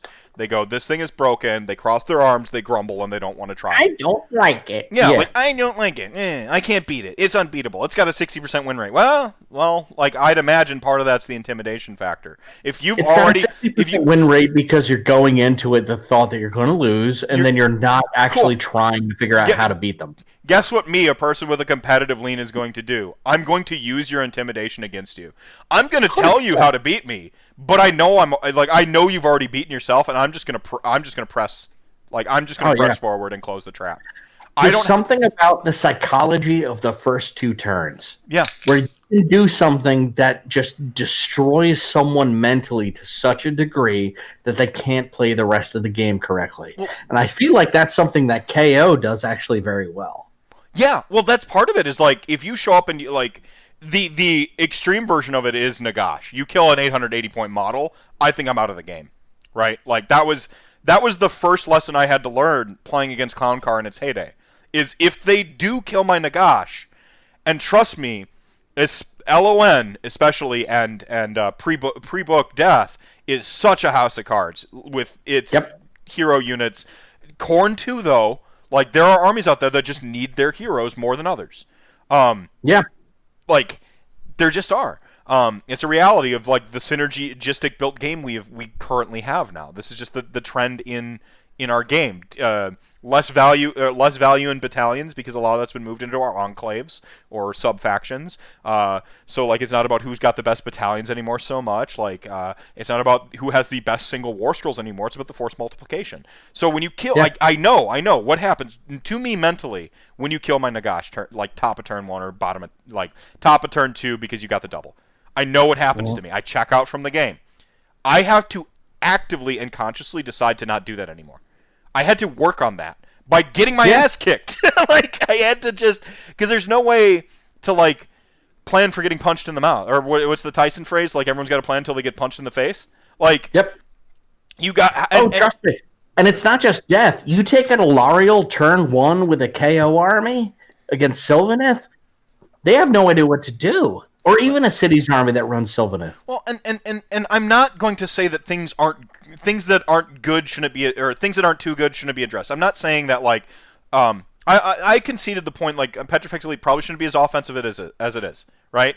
Um, a lazy change would be make their Ren thing cost two cost two RDP instead of one, right? Like Yeah. there's simple changes you can make that don't hit the rest of the armies because, like you said, you don't see Ivory Host. You're not going No. to. It's terrible. Um, you don't really see Null Myriad. You don't really see pe- like Stalliarch Lords. You don't really see Mortis Praetorians. If you hit them on points, you've hit all these other armies you already don't see. I'm going to be honest with you. I had no idea what you were talking about with those other armies because never seen them other than Petrifex. No, um, I um, didn't even know what the names of them were. my my buddy Kyle plays Null Myriad, so like we see Null Myriad like Wow. uh, in, in yeah More power to him. Yeah, no, and, and that's the thing is like um Haywo's got a really good advice kind of uh, bit on like you know I want to play OCR Bone Reapers, but everyone's making fun of the army right now. Well, make fun of the like pick out the word that you hear them saying that they don't like, which is Petrifex Elite. Just avoid that and play And OBR, and you'll Don't do fun. that. Yeah. Yeah, just don't do that. Crematorium? I think Crematorium would be fun as shit. Oh yeah, Corpse Explosion Necromancers, the whole thing that got us on this on this tangent. Um, Yeah. Corpse Explosion Necromancers, like it's hell yeah, let's go. Um, This is what happens. I found out. This is what happens when I go away from Rantcast for a week. I come back with all the rants just in the chamber. I'm just ready Oh, to go. I'm so happy I'm on this episode.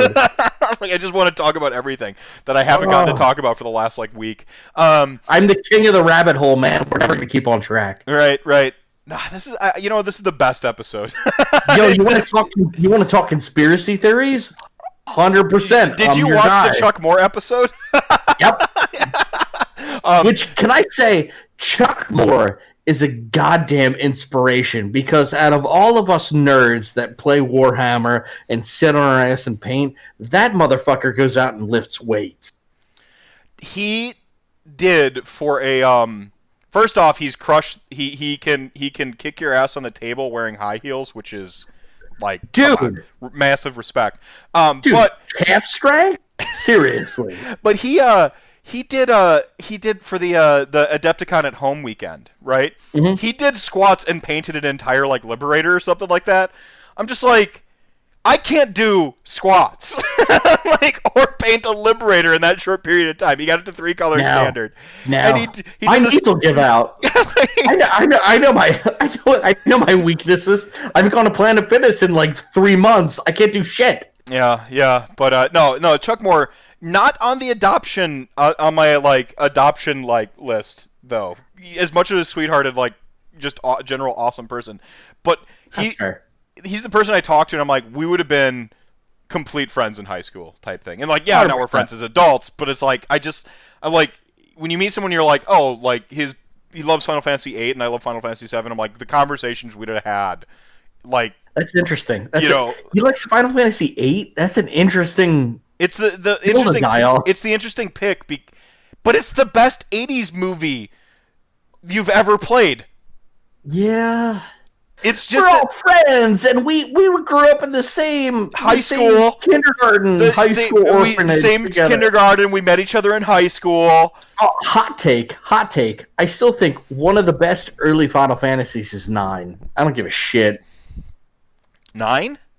Nine, That is the hottest Game? take ever. Dude, love it.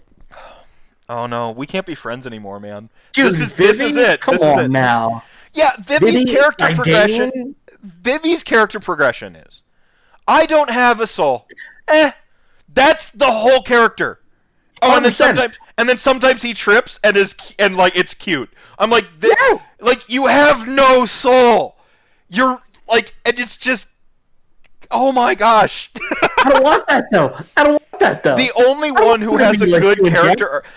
Amarant's story is you beat me up, I'll join you, but one day I'm gonna try to beat you up. Never tries to beat you up. That's Amarant's backstory. Like that's his whole character arc. Dude, Tactics, that's why I like the Tales games, man. You ever play the Tales games? Tales of Symphonia, Tales oh, of Oh, absolutely. yeah, yeah. Those are I good. played Those the are good. one for GameCube, though, like that that sort of re-release for GameCube, and I have one for my I have Yeah. one for my for my Dreamcast. I don't know which one I have for my Yeah. Dreamcast. Um, Jesus Christ, you have a Dreamcast? Hell yeah, best system ever made. Next, like. PS, PS2 are, is is objectively the best one, but the Dreamcast would have been the best if uh, if we silly Americans had actually purchased it, but it was too advanced for us. We just no, you Soul can burn. CDRs and play them. It's amazing. It really was a home arcade. Finally, it really was, and like we just we weren't good enough. So We weren't. shitty games, though. We weren't. did they do it? We weren't ready for it. No. We just weren't ready for it. It's got Gauntlet, Gauntlet Legends with the uh, with the, uh, Oh. the the dark uh, conspiracy like expansion or whatever like built into it. Just got the jester to go ready to go on the hidden levels. Like it was it was too good for us. No, I do think PS2 is the best, but it would have been Yeah. Dreamcast. See, I'm an Xbox nerd, though. I'm Yeah. an Xbox nerd, hundred percent. so, so we're we're doing Like, I like PS2. Don't get me wrong. I like PS2, but eventually I got away from Japan and came back to America. Oh, is that what it is? Yeah, it's um, about America. Um, you're gonna- America. Yeah, you're America me. No, I um, I no, I I actually think the console wars is one of like the dumbest things ever because nerd tribalism. Absolutely. Yeah. Yeah. like it's fun to joke about. Just like a lot of the stuff we kind of like. I, I feel like I got to give people the tongue in cheek warning. We're like, this is this is banter. Like, um, I I owned an Xbox and a PS2 at the same time. Um, not because I was rich. It's because gaming is what I did, and I sacrificed everything to have them. Right Oh, dude, same here. so it's like um I like I I- I got to play Jet Set Radio Future, which is Yeah. pretty maximum Japan, by the way. Oh, 100%. like that, 100%. that game is is like is is like super Japan, and it's on the like America one. Understand the concept of love, damn right, Frank. Like, yeah. some of y'all ain't understanding the concept of love. I can tell. You know, I can tell some of you know y'all. If there's one thing, if there's one thing that this episode is about of Rantcast, Mm. it's love. Yeah, that's right. This dwarf episode is about love. Eat it, you fucking elf bitches. it's so mean. Like he just flips instantly. Love it. All right. Um, but no, man, how do we get on this? Oh, Final Fantasy. I don't know. So- I don't so- even know where this came So from. tactics and seven are like my two, are my two favorite, and it goes back and forth you want to like on. tactics? You want to like tactics? I'm gonna cut in. I'm like, it's got a shitty ending. what The dude dies. Come on, man. does he though? And this much time with this dude, he better fucking survive. Really? Uh, Yeah. I I'm gonna blow your mind here. Uh, Final Fantasy VIII.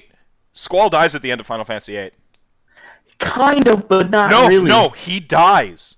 Nah. they never show him in the in like after he doesn't make it and and then it's just them together like remembering him I mean, I'm not a Final Fantasy VIII guy, so like, like Final Fantasy VII was the shit, but Final Fantasy IX was fantastic. It was great. It was everything I wanted it to but be. no i'm It was um, happy. There was no sadness. It wasn't like it was a big plot and shit. It Yeah. was just Well, see, here's I- some dudes doing shit. I, I get why you liked it because it was a like the it was like kind of um a very what do i say It wasn't serious.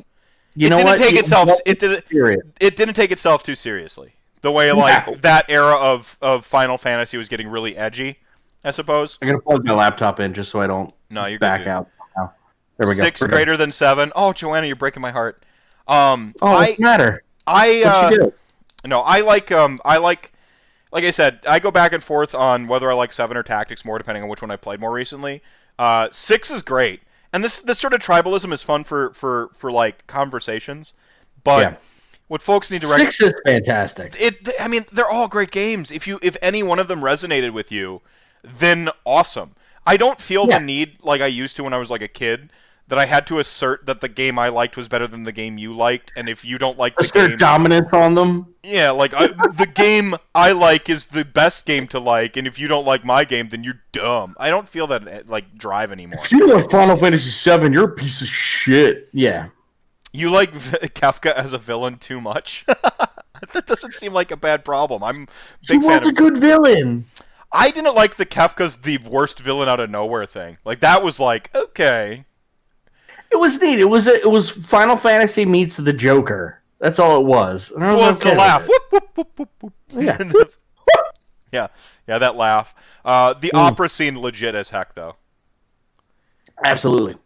He poisoned that town. hey Nosh, how's it going? I Um, can't see you posting. Is anyone doing anything fun? let's talk about Exdeath turning into a splinter, the greatest of all items. I don't give a shit. Knights of the Round, best summon. Okay.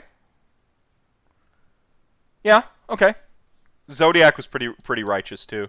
Zodiac was pretty sick. Yeah. Knights of the Round, I remember I enjoyed it because I'd cast it and then I'd go and make lunch and then have something to eat and come back and be like, okay, cool. Let Knights of the Round, way done. Yeah, or if you had like mime Knights of the Round and like triple cast or Yeah. whatever, so just like going off over and over and over again.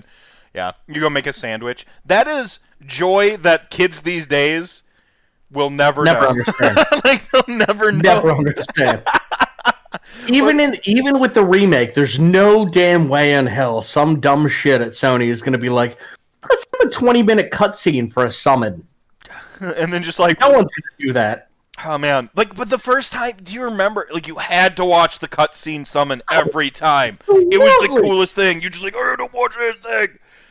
Dude i have so, so so real talk i have obsessive compulsive disorder i felt like i needed to watch the cutscene or else i wasn't going to beat the boss Oh yeah, I can see i that. gotta watch this shit this is amazing Right on. Yeah, yeah, yeah, yeah. It's got a it's got a spike. Um, so uh, back to KO, everybody. Thanks for jesus listening. christ to us what are we talk talking about Fine. uh, Final Fantasy end stuff. Um, Mm. Uh, why we got to wait like a year to get Remake Seven on a different platform? Ah, I don't uh, because Sony's Dude, exclusive remake's deal. been coming out for years like ever since advent children they talked about remake so like it's been more than a year Mhm. and the fact they did they only did disc one whatever Well, they didn't even really do all of Disc One. They just did to when no no no because you don't even beat yuffie yet right um, they remixed some stuff. I don't want to spoiler it for people. Final Fantasy VII remake is my great fear when I heard it was a real thing and not just a rumor was that they weren't making it for me, like a, a fan who grew up with it. I owned a, I owned the discs for Final Fantasy VII and my own memory card before I owned a PlayStation because I traded literal comic books and Magic the Gathering cards to my local comic book store, who because he had a small one case with used games one case, and I, I traded him for store credit to get the copy of Final Fantasy VII, which he had like right away. He had it like the that week it came out. Okay, so like somebody just, I'm guessing someone got it for their kid and they just like didn't care, something like that. Like there's no way. Yeah. But for me, it felt like destiny, and so I traded him a bunch of stuff and I got it, and then I went to Kmart and I bought a Memorex, not even on brand. I bought a. Memorex, and it never erased my files, which was the the they had the the it still had my, it had my Castlevania saves on it. It had my uh, Suikoden saves on it. It had uh, it had my Bushido Blade saves on it. It had my Resident Evil saves on it. Um, No th- that was that was the card, man. That was like the that was the main one. E- As I got older and I got like the good ones, like but that Memorex card was like the one. Um, but yeah, I I had seven uh, before I had a system, and then when I would go to my friend's house who had one, I would play it, or my uncle's house, I would play it. Um, I was indoctrinated. I was there. That was I had played Final Fantasy four and Mystic Quest. Were I played one on the NES, didn't like it. I loved Crystalis and Zelda. I like the more adventure style ones. I like I, I just like they never. I loved Mega Man, Castlevania. I loved more of the adventure style game on the in my NES phase. Uh, SNES is when I started getting into RPGs, like pretty hardcore. And so Mystic Quest, I will hype Mystic Quest. I know it's not technically a Final Fantasy, but I'm a big fan. Um, It's a good game. you can kill the bas- bad guy with the healing spell. Look, best RPG ever. I'm gonna point this out. Yeah. I'm gonna I'm gonna call this. It's not Final Fantasy. Chrono Trigger. And not cross. Oh yeah, trigger Not of course. Cross, Yeah, Trigger. course, trigger. Yeah. Um, First one. Oh, I mean, it's got like 12 different endings. it's cool. Like I like it's cool. Loved it. Decent soundtrack. You Um, want to know? You want to know what the first time I actually uh, felt depression in my life was uh, playing Uno. Final Fantasy VII without a memory card. the entire day and then dying to the fight with uh, Rufus Hmm. on on the Shinra Tower. The- that was my first interaction with depression in my life. I, I I had depression a long time. Like, my, my mom's bipolar, and I I've got all Oh. kinds of yeah I've got all kinds of issues. But the first time I felt heartbreak was Lunar Yeah. the Silver Star story when Ghaleon steals your girl. That was I was like That son of a "No!" bitch. like like because when I was at that age where like I really did project like into the video games and like I've Yeah. I've gotten I've gotten better now everybody. I'm not that like weird thinks the friend zone is a thing guy anymore. But like I'm totally Cloud Strife. yeah, but I was for like I renamed all the characters my names. Like I was that guy. Um uh the uh like Tifa was named after the the the girl I had a crush in in uh, middle school and then into high school. Like, Everyone the, did. the whole thing. Um, Yeah. Which is yet another thing I don't think kids these days will ever understand. You can't name the characters Yeah, anymore. you can't name them because all the voice acting. Um, Yeah. look, as long as Trials of Mana isn't mentioned, I'm happy. What's the, what did What about- Trials of Mana ever do to you? What about Legends of Dragoon? Legend of Dragoon is a fantastic game. It had the Yeah. unfortunate problem of coming out at the tail end of uh, the PlayStation One era, so it went it kind of underperformed. But like it was, it was it's it's probably one of the premier uh, RPGs of all time.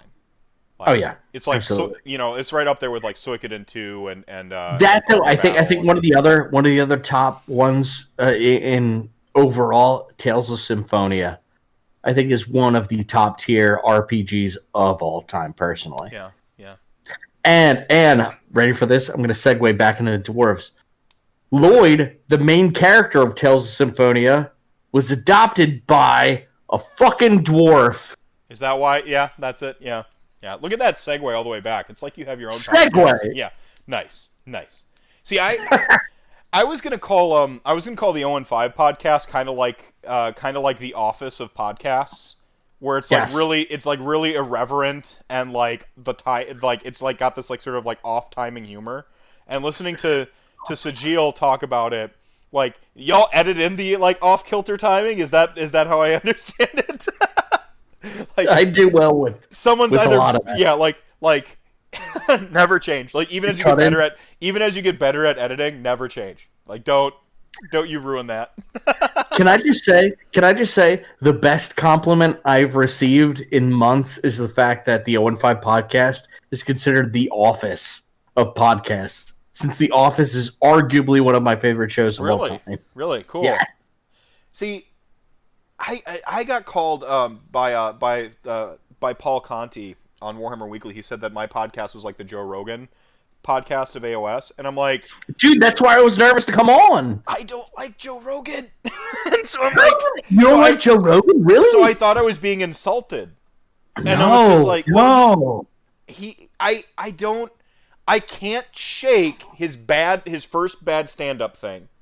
Like he had like one like before he kind of came into his own as a stand up comedian. Yeah, yeah. Um I can't shake that or fear factor. I can't unlearn you gotta, you gotta understand, Joe Rogan is like the premier podcaster of podcasters. For so for someone to say you were the Joe Rogan of AOS Cup podcasters, that puts you up there like above Honest Wargamer. Mm, I, I but I'm not. Like I'm just I just I what what what my whole thing is I love Age of Sigmar. I but I Same. love the way Age of Sigmar like kind of connects us. And then from there I'm like I know we got Age of Sigmar in common, but I want to know what else.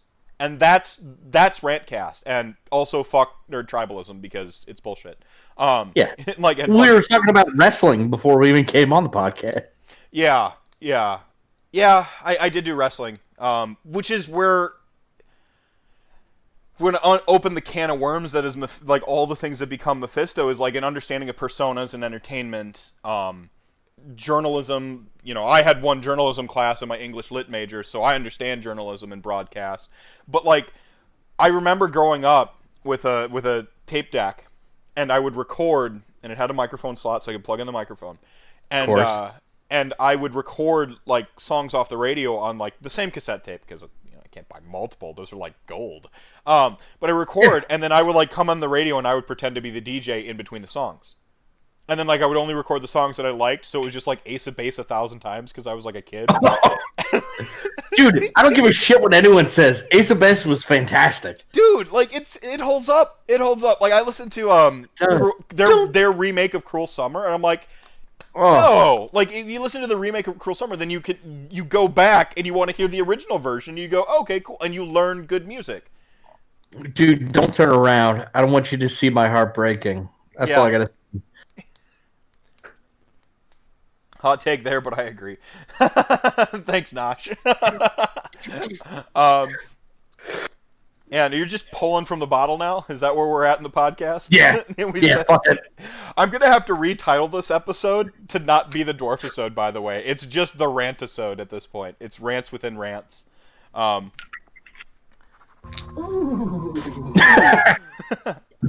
Kicker, thank you so much for the three month subs. Enjoy all the emotes. Be sure to go uh, go before, be sure to go to spam uh, Rob during his stream streak at some point with all the Nagash and OBR uh, emotes, please, for me.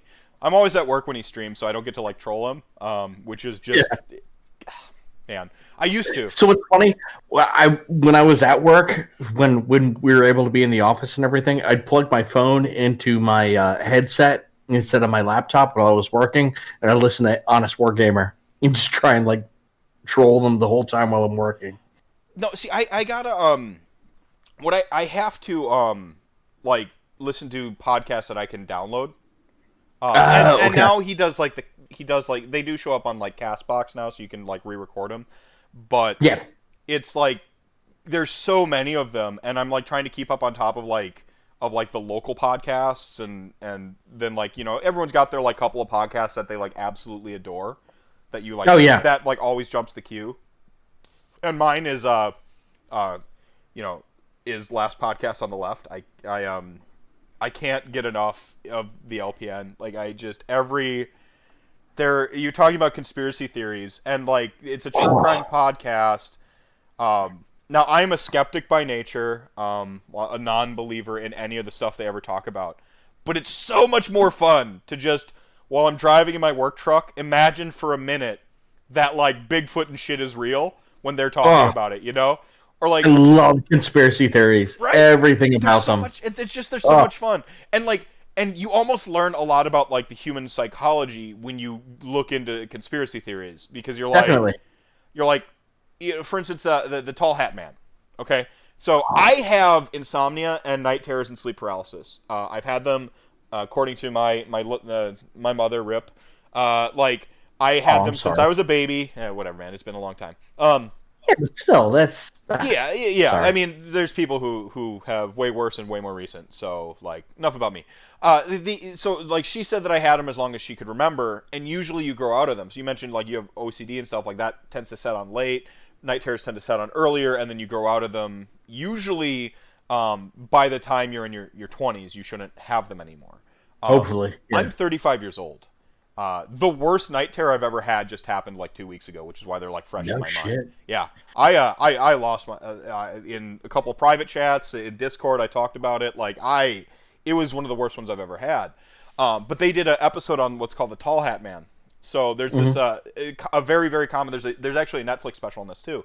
Uh, the this this Tall Hat Man is like this common night terror that everybody has. Um, so they see this this tall looming figure in their doorway that leans in, and he's, it's often wearing a tall hat. Its features are washed away except for like a gaping mouth and, and these gaping eyes.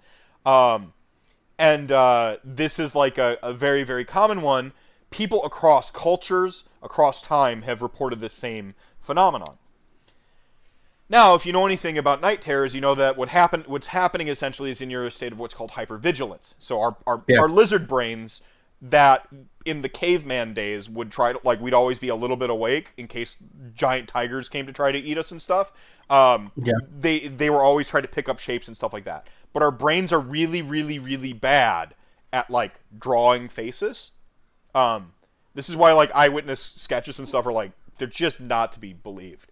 Um, It's not. so- It's not. It's not considered good evidence in court. Right, right. Like we're just we're terrible at faces. Like in, fact, we're now learning about consciousness that our brain essentially like extrapolates. So like stuff that's in my peripheral right now, I've Yep. seen my room a bunch of times. So my brain is just has placeholder information to tell me what's what's sitting over here. It's, it's not fills in the actually it's not currently rendering it. It says I know there's a blind here, so like boom, you're gonna perceive a blind. Um, so this this tall face guy is essentially like combining these things that we traditionally fear and the fact that we're terrible at drawing faces. And so like you understand that, but then it's also kind of cool to be like, what if there is like some sweet tall hat dude? That's just like the Babadook is just running around tormenting everybody. It's like Slender Man. Well, Slender, yeah, well. Yeah. That's a whole nother thing.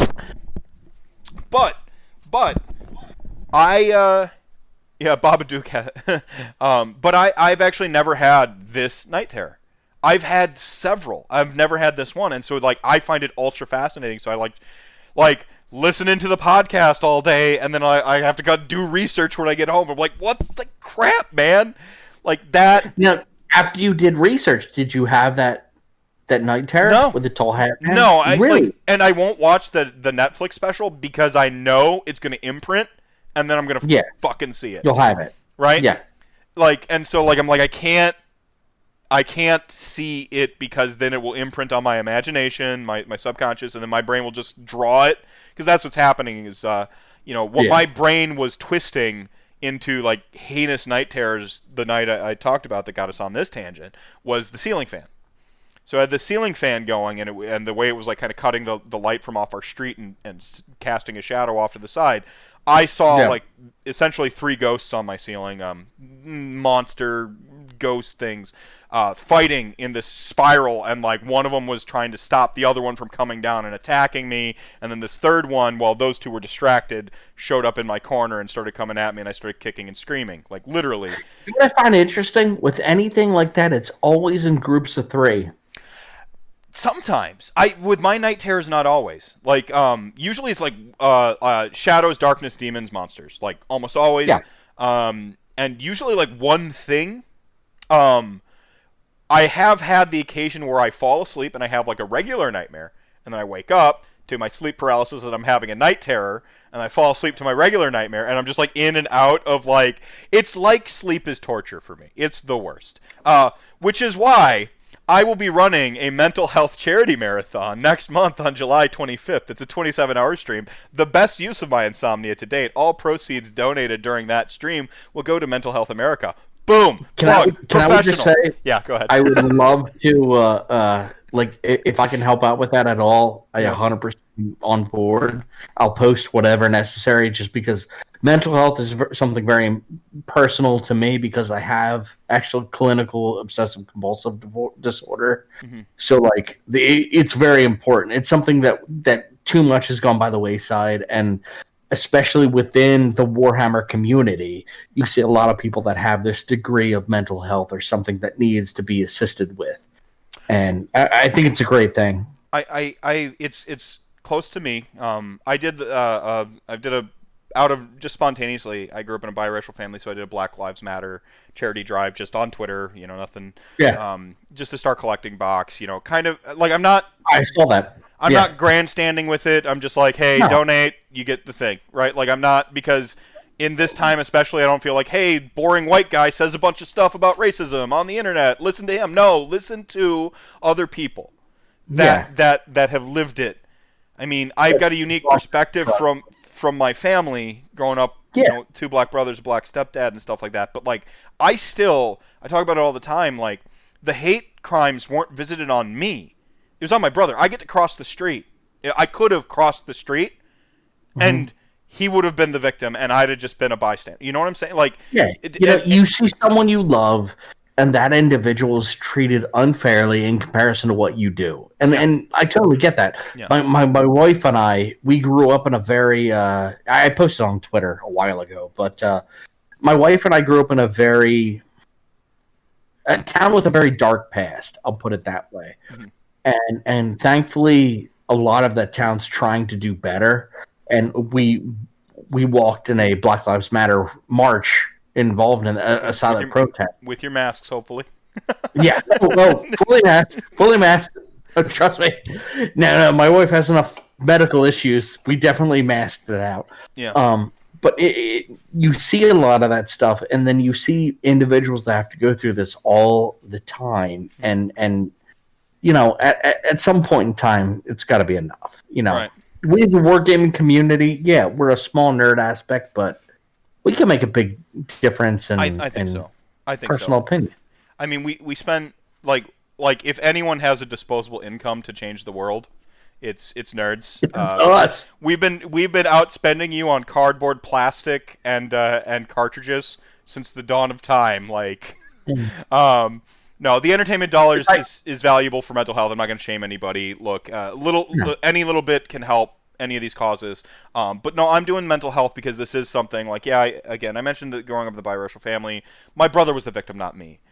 I- I've struggled with my mental health my whole life, though, and so that feels something. Not, I wouldn't say more personal, but I feel like more authority on. I, I don't know. It's hard to hard to describe. you have a personal interaction with regards to that. Like Yeah. you have personal Yeah. aspects to that. You have experiences, and that's what's important. right, and so You and know. I do think that in the in the wargaming community, um, you have a, a high density of, of, of gamers that are essentially uh, veterans. Um, you know, they, they have their share of mental mental health disorders and struggles, whether it's PTSD or or they come back with night terrors too. Like you know, this this stuff happens.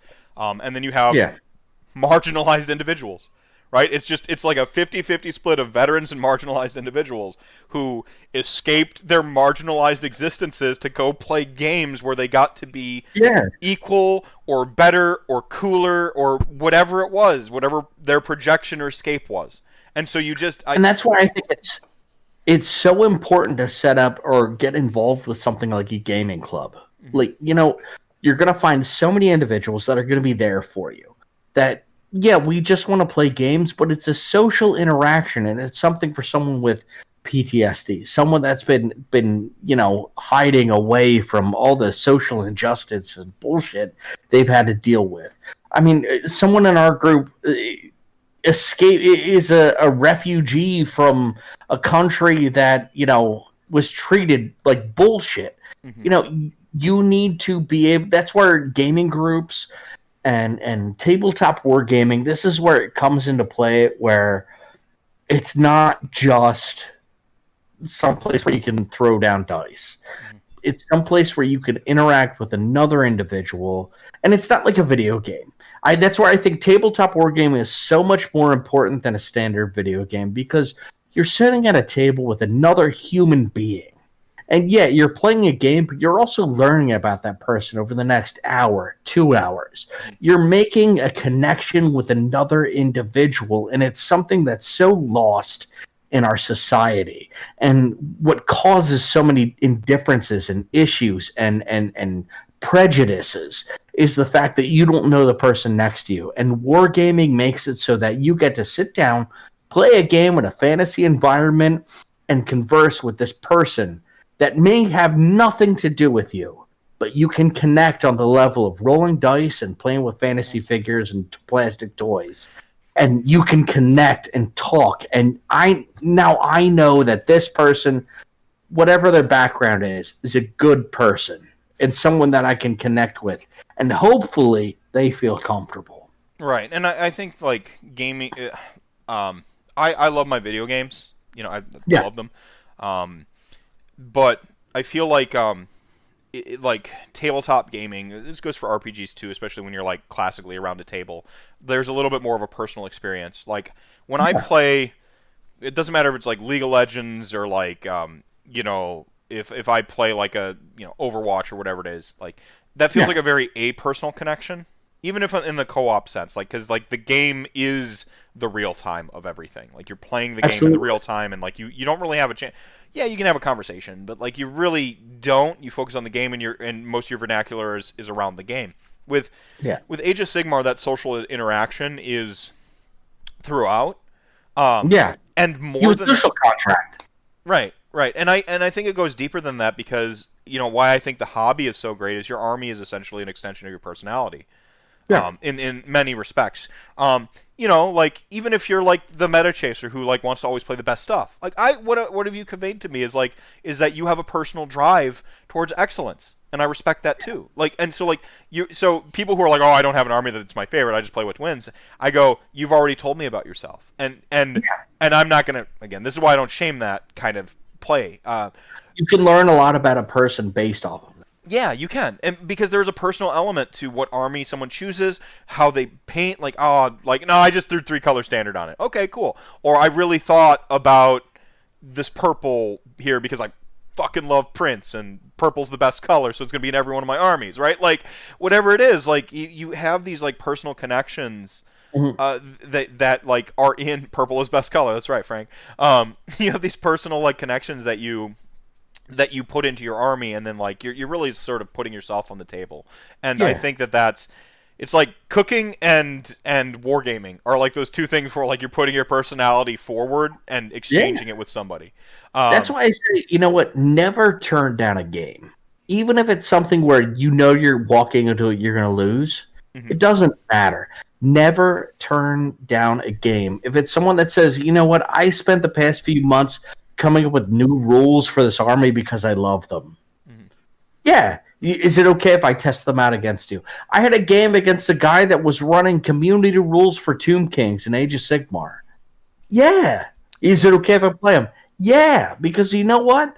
I still get to have that social interaction with a person that has a, a true connection with something with that army. And and even if I get my ass stomped in, at the very least, maybe maybe that first person feel good and I now have a personal connection with that individual. And that's what this tabletop game should be about. Yeah. Having yeah. a personal connection with another individual and saying, I understand where you're coming from. You understand where I'm coming from. Let's play a game. Right. And and then you have the framework of a system or rules for a game that for with people with social anxiety or or or you know, just like you know, it doesn't need to be full blown social anxiety to just like be a little bit awkward or, or have a hard time communicating with someone. You have a oh, yeah. you have a, a, a, a, framework of a game to, to socially interact around. So like you can, um, you know, kind of begin to be social with a with another player. We have to talk. We yeah. have to talk about our game, right? Yeah. Um, they've done studies and it's been pointed at uh, D and D specifically but mm-hmm. I'd love to see them uh, for like wargaming and other like even board games and stuff. Um, oh, absolutely. Uh, where like essentially like uh, folks on the spectrum like l- like become better acclimated to social interaction, something that they tend to struggle with um, through D and D because it basically puts rules to social interaction and their brains are really great at systems and rules and stuff but like the nuance of like communication and sociality nonverbal communication like they don't have that right like they, they can no. right and uh, I actually had uh, Dr. Nick True on my show. He's he's on the spectrum. He's what used to be termed as Asperger's, but they kind of did away with Asperger's as like a uh, as a according to him as as a um as like a one of the categories. So yeah. so like he he talked about it a little bit and how like you know he, he can like handle like he he just really obsesses over like a couple things. At, like as part of his his um, that's like his thing yeah yeah right like he just obsesses over, and like Age of Sigmar is one of them and so like he he's been able to like like he doesn't understand why you're like why you're like at, at, a, at a first level and this is kind of paraphrasing him so uh, sorry sorry Dr. True um but he he basically said like I don't he's like, I don't understand why you're why you're offended. Like I, yeah. but like I can quantify that you're offended based on like a history of being like, oh, this person looks like a person who is offended. Like, like he he he could, he could learn that eventually. And so like when he Absolutely. first he he didn't like he was talking about like rules and stuff like that like with the rules of the game he's like no the rule plays this way and like he did he he had a hard time or not a hard time but he had to like adjust like oh like yeah, rules good, but you know, like and like picking up this stuff and like if you talk to Doctor True, he's one of like the most intelligent people I have. But like again, spectrum disorder, it, it it's, yeah. it's a wide spectrum and it comes with its own caveats of, of like anxiety uh, uh, of, of essentially social and emotional issues, right? Like so. Mm-hmm. I, am not going to pretend to be a psychologist myself or not. Oh no, no, no! A few years ago, we uh, Sean and I actually both, and a couple other guys went to a tournament that was a, a, a charity tournament for it was called Save Against Fear, and it was built around um, children from abusive families that have used wargaming in order to get past the the social trauma and the the physical trauma that they've gone through with their family. And i think more of that needs to be necessary in order to get to where we need to be. And i think wargaming is such an amazing thing that allows us to individuals that normally wouldn't be social and wouldn't be in their prime you know in their prime in a social environment it allows them to be social. It allows them to be outside of their norm and i think that's a great thing. Um, basement wargamers to kind of go back to our club we've tried multiple times to do certain charities different things and one of the greatest things personally that i uh, uh, was we were involved with was uh, we did a charity tournament for uh, uh, an organization called Laurel House, which was for abused women, uh, and it was all given towards them. And and wargaming as a whole is something that I think can bring social issues to the front. I think it's more important than what a lot of people give it to. You could because you have a social interaction, you have a social contract with another individual to say, you know, over the next hour, hour and a half, two hours, we're gonna talk. We're gonna play. We're gonna move our little models around. This is someone I have no idea who it is, but it forces me in a situation that I have to interact with this individual. And I think many other situations you don't have that. It And I think where wargaming is, it's such a degree that like you can get that kind of bonus interaction. Well, it, it also, I mean, it also does uh, operate as a little bit of a safe space if you are, uh, if you do struggle with social interaction, because you can stick to just the game if that's your Yeah. comfort level, right? And and as you're around a community, i you know, over time you can learn to come. I don't want to use the term "come out your shell," but you can like sort of like go oh, dude, go a little beyond come out of your shell. Right. Okay. Yeah. As- So, I mean, as someone personally who was, and and those that know me, we can talk about Sean, the president of the Basement Wargamers. I was a very close. this is your one of your this is your one of your co-pilots for, the, for your show, right? Yes, Yeah. Yes, yes. Uh, my, my co-host of Basement War of uh, uh, the Owen Five podcast, president of Basement Wargamers. He knows me for years. I was an individual that didn't want to interact with anyone.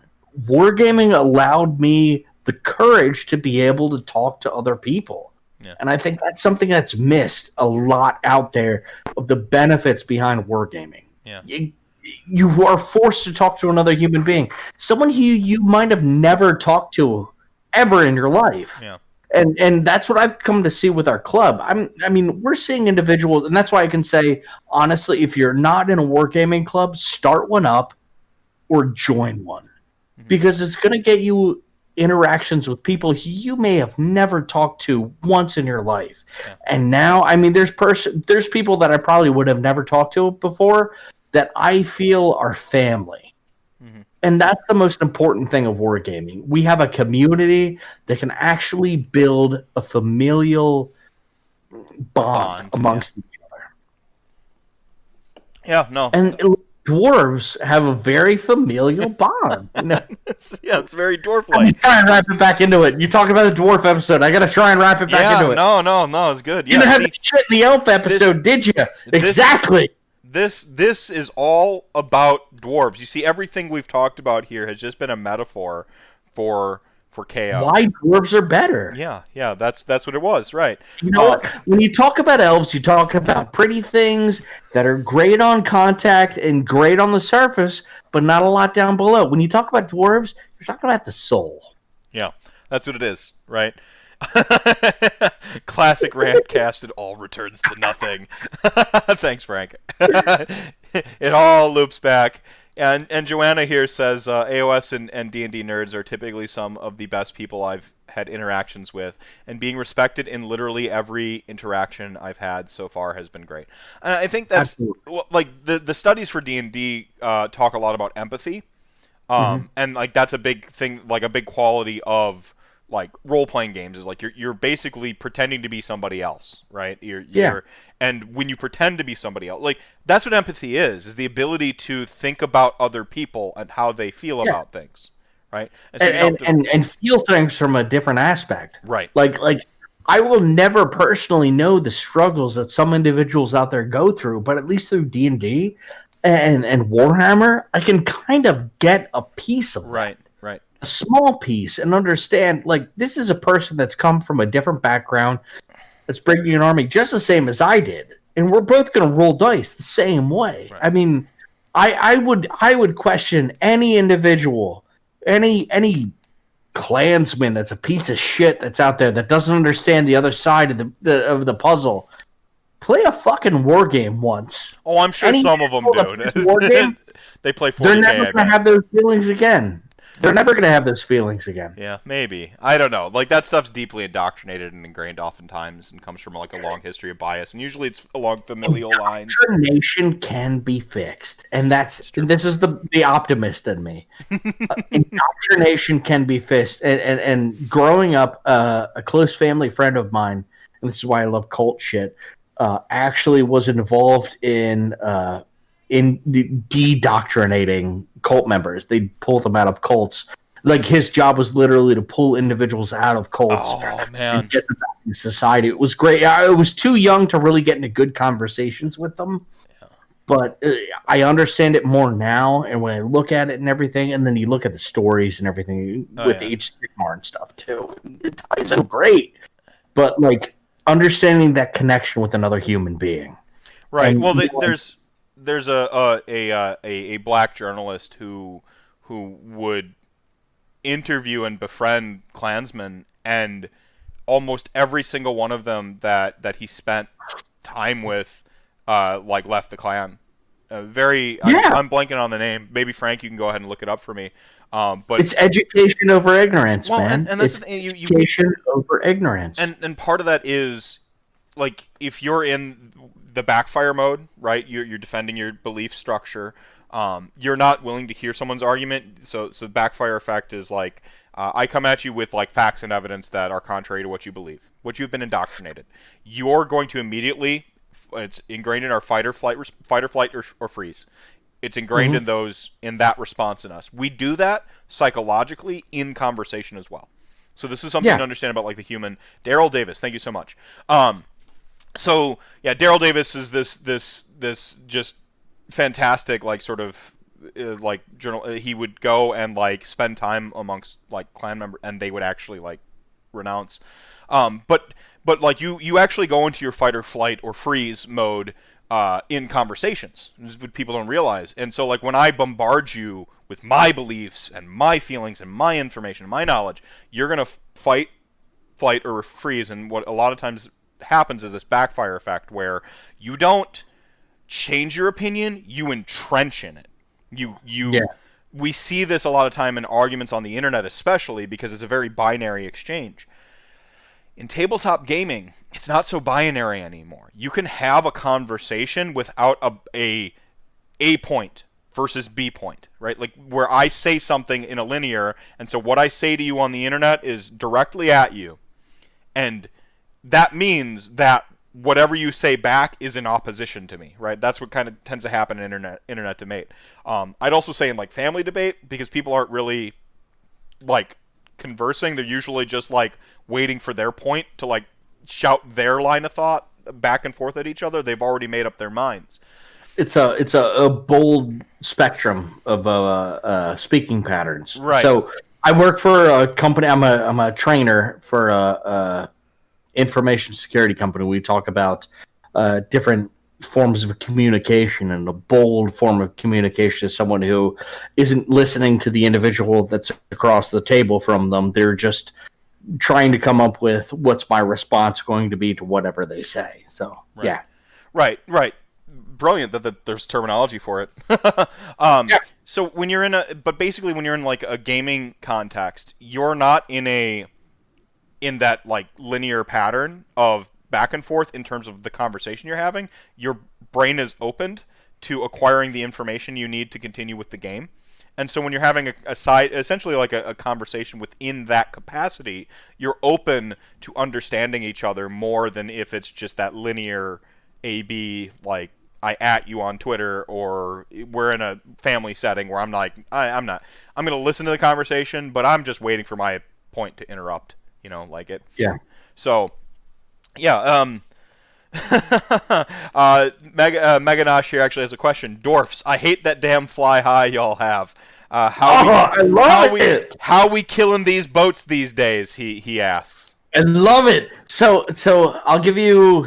Do you want tips on how to beat my army? Is that is that where we're going Do you into? to? Do we? It's I think amazing. let's let's answer that specific question, and then we can give a little bit of a. Then we can actually go through a little bit of like what the new KO looks like, Yeah. right? And like what the general strats are. So we'll, we'll answer his question first, and we'll get we'll ba- get back to this. how to beat out fly high. So fly high is an interesting aspect. If you wound them down So, enough, they can't do real, fly high. re- real quick, and unless uh, chat gang isn't familiar Yeah. with what fly high is, what is fly high, real quick, and then So- and then how do we do it? Fly high allows any of the ships to basically jump out of combat or wherever they're at and re deep strike or redeploy nine inches away from an enemy unit anywhere on the table. It's been a huge strategy I've destroyed people with. Yeah. And uh, there's And- been a lot of uh, aspects to that, so you can reduce that as that that that piece to it, so you can still fly high. But the biggest thing is to either wound them down so they can't fly high. I think after seven wounds they can, unless you have certain uh, pieces or strategic values to those items. Then you can fly high Right. still. But uh, wound them down. And the biggest thing, and this is weird, but I'm gonna actually gonna take a, a pull from 40k, and it's blocking yourself out to fly high. If you know your opponent can fly high, it's all about taking your chaff units to block out the uh, the the units that are going to fly high so that they are far enough away that they can't hit your core unit and that's going to be the big thing Yeah, so classic screening. Um, and then fly high can be done at any point in time. It doesn't just happen in the any combat point in phase. time to move the face Any point in the movement phase. So if they get to the movement phase in the combat, usually they're going to be screening their boat so that like if you if they're meleeing you, it's on their terms. They have thrown something into you to stop you from tagging that boat.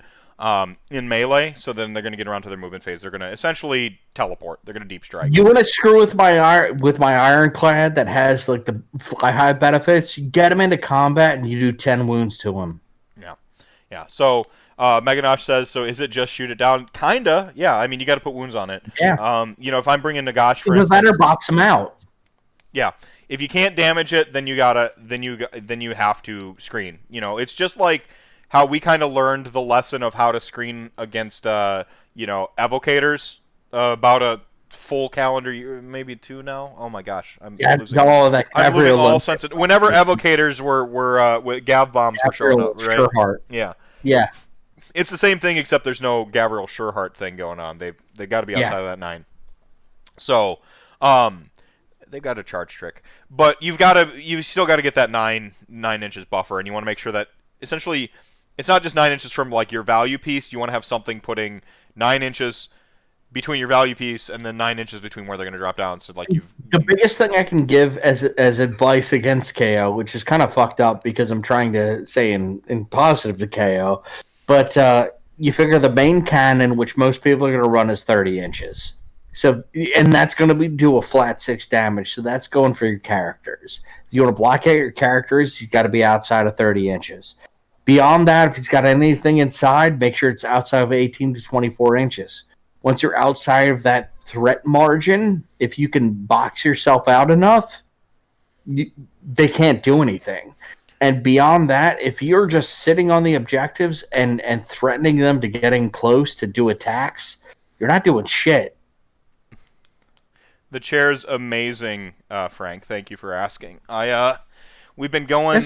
What, chair. two hours and oh baby i could go another two um this is going to come in handy for a 27 hour stream for charity uh Ooh. in one month yeah exactly Let me know if you want me to hop on that I'll- at all. I'd be more than happy to hop in. yeah yeah um just uh real quick i've got um like i'm gonna have essentially 12 guest blocks of two hours each about so it doesn't necessarily mean like a guest every, like every two hours but like it could be like Yeah. you know I have the whole 0 and 5 podcast on for two hours or whatever it ends up being. You hundred percent will be in. At the very least, being Sean. I know July- he's going to be in. Ju- July 25th, and since only the true Rantcast fans are listening two hours in, I can go ahead and spoil this. I was going to keep this under the vest. Uh, so what's going to happen is there's going to be people have noticed these models sitting next to me. Uh, I have the KO half of the uh, Tzeentch box here. Yeah, so I've got one more of those. Uh, it's got all the little tokeny things. It's, like it's got the bases in there, uh, the silly flying bases. Uh, it's got the the dude in dirigible suit. Um, so that's all Mm. sitting there. That's what this this stack of sprues is. Uh, I've got a bunch of Nurgle. This is practically like half a Nurgle, more than Oh. half a Nurgle army. So it's two Nurgle Star collecting, Speculant Narwhals, uh, some extra uh, plague uh, plague bearers. To, uh, it's got their uh, Lord of Blight. So since I played KO and I just started an Nurgle army, I kind of want to get involved in this. Yeah, so what's going to happen? So this would be like one prize, two prizes. So every block is going to have, uh, like, if you donate during that block, uh, you are entered in the mini raffle for any one of these. Donate any amount during that block, you could win. You could win one of these. Uh, I'm going to have, if you're doing math, that's going to be like 12 different blocks of presents.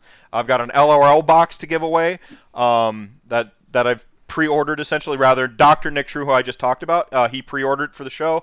Um, I've got another. I've got some other start collectings. A lot of stuff going on. Okay, LRL's a piece of shit. You don't want them. right, but I do have KO. I do Okay. KO. All right, You right. want the KO? Yeah, you want the KO. You want to donate during the KO block. I'll have a schedule. It'll say what the donation incentives are for those hours. I'm also going to make my guests do goofy shit if we hit our donation goals every couple hours. So I think it works out to be about 80 bucks an hour. I'm trying to break a thousand dollars. So about if we can hit so like if we can do 80 bucks an hour, I'm gonna have Chuck Moore come on and do squats and paint a model for me because it was the coolest thing I've ever seen. Uh, I'm gonna have a guest sing karaoke with me. Like I'm gonna do different stuff like that, and then you can So, win. so real quick, do you want to get completely wasted and paint a model for you? Yeah, there you go. The donation incentive is in. two hours. You'll get totally wasted and paint a model. Uh, I will but get you, drunk as shit and paint a model But then for you- anyone that comes on but here. then you have to give away that model as part. oh, of it. Okay, absolutely. Whatever they want. All right, perfect. Um, and uh, the big prize, if you hit a minimum threshold of donations throughout the entire 27-hour period, you're entered to win an entire Ossiarch Bone Reapers army provided by Cubic Shenanigans. That's Dan Bears and the Lord of Death, Brendan Melnick. So, That's amazing. So That's that's, amazing. so that's what's going to happen. I've got the guys from Just Plan uh, confirmed uh, to be on for a block. I'm going to talk to them. They have their own store over there. I'm probably going to just buy some stuff from them to ship to, to UK people who win. Um, so like I'm going to see if I can't get if I can't secure an LRL box from them. Uh, so that if you like win, then they'll just ship you an LRL box in, in the UK. Something I'm gonna like say that. this. I'm gonna say this on point. If you don't try for this for an OBR army, you're a piece of shit. Yeah, so Nagash has prepared an army for you if you donate to mental health. Uh, I got to work out Like, the numbers. Um, I got to work out the numbers. Um, but I, It's gonna make you feel good. It's gonna make everyone feel good. It's it's it's a positive on all But- ends. but trying to break it, we, we, I want to get above a thousand dollars in 27 hours. So it's it's a steep task, but I, we're gonna have some awesome prizes. Um, it's uh, July 25th at 10 a.m. Central to July 26th 1 p.m. I will be staying up the whole 27 hours because that's the best possible thing I can do for my mental health. Um, I'm calling out all basement war gamers, all of you. You better get on there and at least watch a little bit of it. yeah, so Call my my, my, my people. Yeah, yeah. So so that's what's going to happen. Um, I haven't hammered out all the all the guests. I've got a bunch of people who want to come on. Um, it's just a matter of arranging them, arranging some of the prizes because uh, basically my Mortarks, my patrons, have been kind of donating stuff for this. Uh, I was just going to give away a Star Collecting box and be happy with what uh, what we got in 27 hours because this was an inside joke. This was a rantcast inside joke after I did a seven-hour rantcast with Haywo and Frank there uh, on New Year's. Uh, I accidentally had a seven-hour show. Uh, I said I would never do a seven-hour show again. Uh, but I would do a 27-hour show, a 27-hour show for charity. Totally different thing. Okay? It's 27. I said I wouldn't do seven-hour shows. Never said I wouldn't do a 27-hour show. Totally different thing. Um, but Well, if you need an extra guest, but I'm your boy. but I got you. Oh no, I no, you're on the short list, man.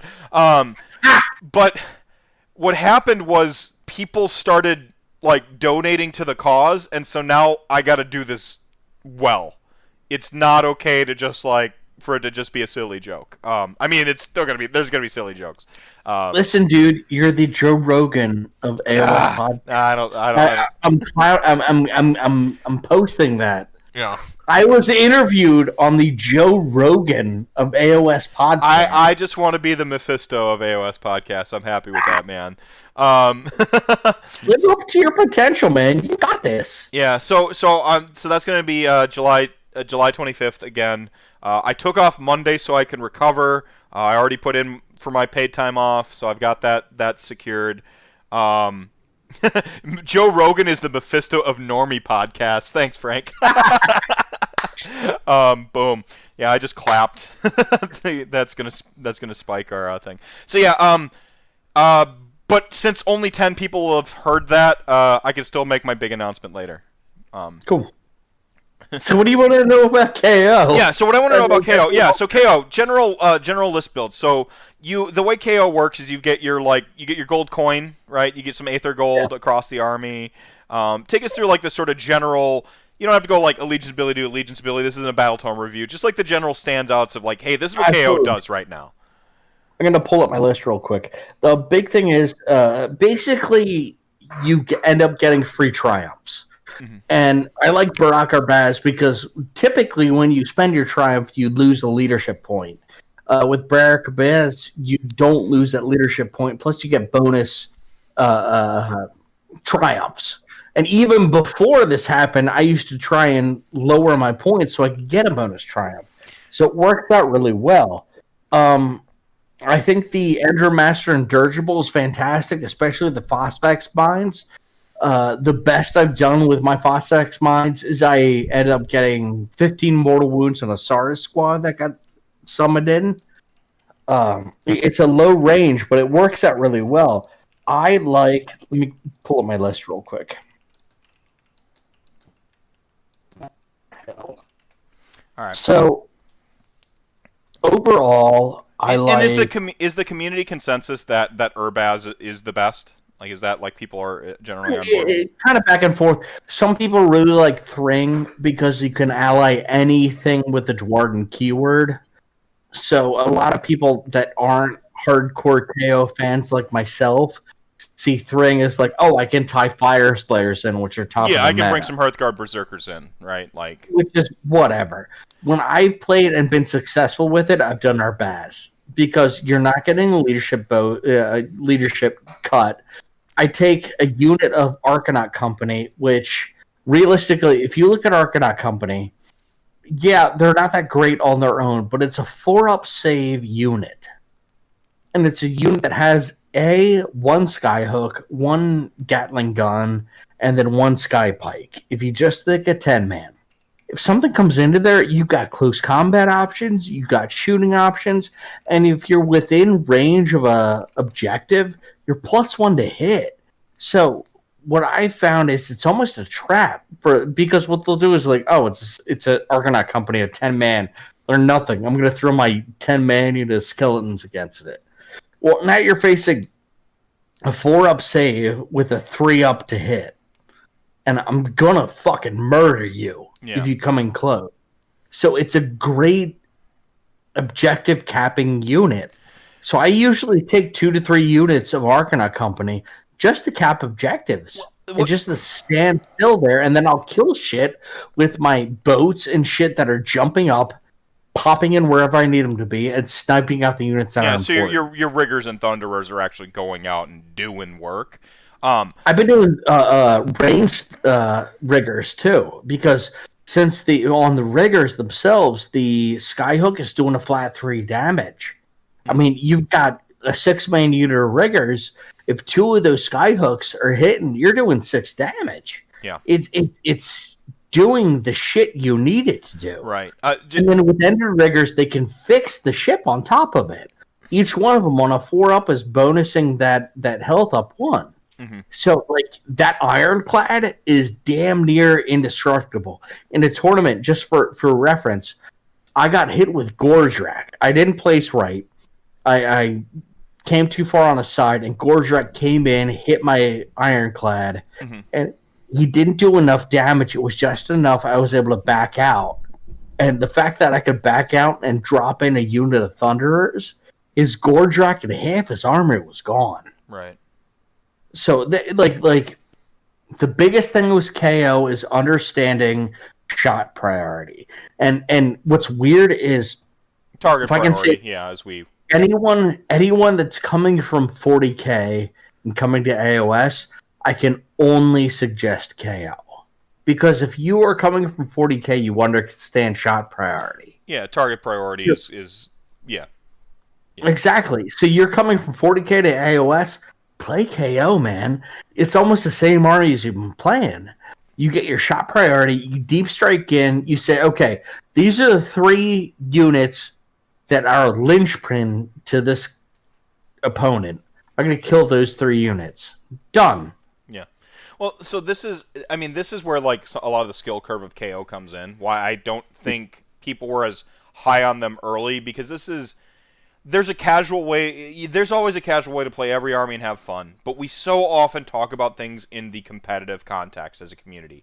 It's just the way, it's the vernacular we've chosen to approach our game with. Um, I, I, I've made my competitive lean known as well, like, but there's also sort of a practicality. It's a lot easier to say this unit is good because of its numbers than it is to say this unit is good because of its juxtap- juxtaposition on its base with its right? Like the language for like why something is good based on the hobby. If we, we talked about the game in ter- terms of a pure hobby context would sound a lot different from if we talk about it in a competitive context. I'm not maligning that by the oh. way i think it's Yeah. it, we must think of those other spheres of play or other spheres of the game but continue yeah Oh no, there's so I was gonna say there's so many people that when the first KO when the new edition of the KO book came out said this is bullshit. There's a lot of things that don't synergize well with each other. But what's weird is when you have things that don't synergize well, that means you have so many units that are able to interact on their own without needing something else for assistance. And I think that's what a lot of old school KO players miss out on. Well, they You've want their the three Aether-Khemists like triple buffing their their You thirty the- blocks of. They took they took the Aether-Khemist and the Skyhook, which were the the, the, The baseline of any KO unit, because that's what all I ran. Yep. And then they dumb them down, and you either either build off of that or you don't, and that's what the big thing is.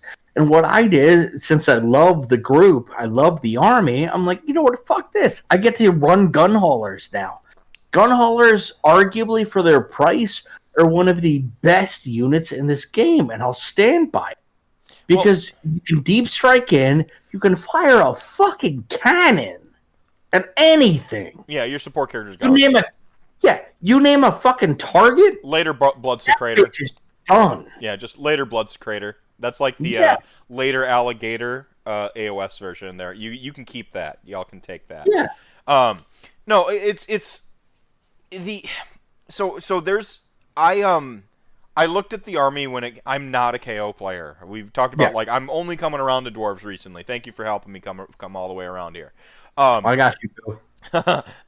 but like my my read on the book was like why what am I not seeing that's making some of my friends whose opinions I truly respect uh, like why are we not on the same page with this because I'm, I'm looking at this book and I go finally something other than Arkanaut Company are good and your boats are good isn't that what you've always wanted is like good boats and things that aren't Arc and, and to play things that Yeah, aren't Arkanaut yeah. Company You see is, but I have a very simplistic view of it Oh yeah. Yeah. Well, you see, the people that detract against us are KO players that are so stuck in. Oh well, if I just run as many skyhooks as possible, I'll win.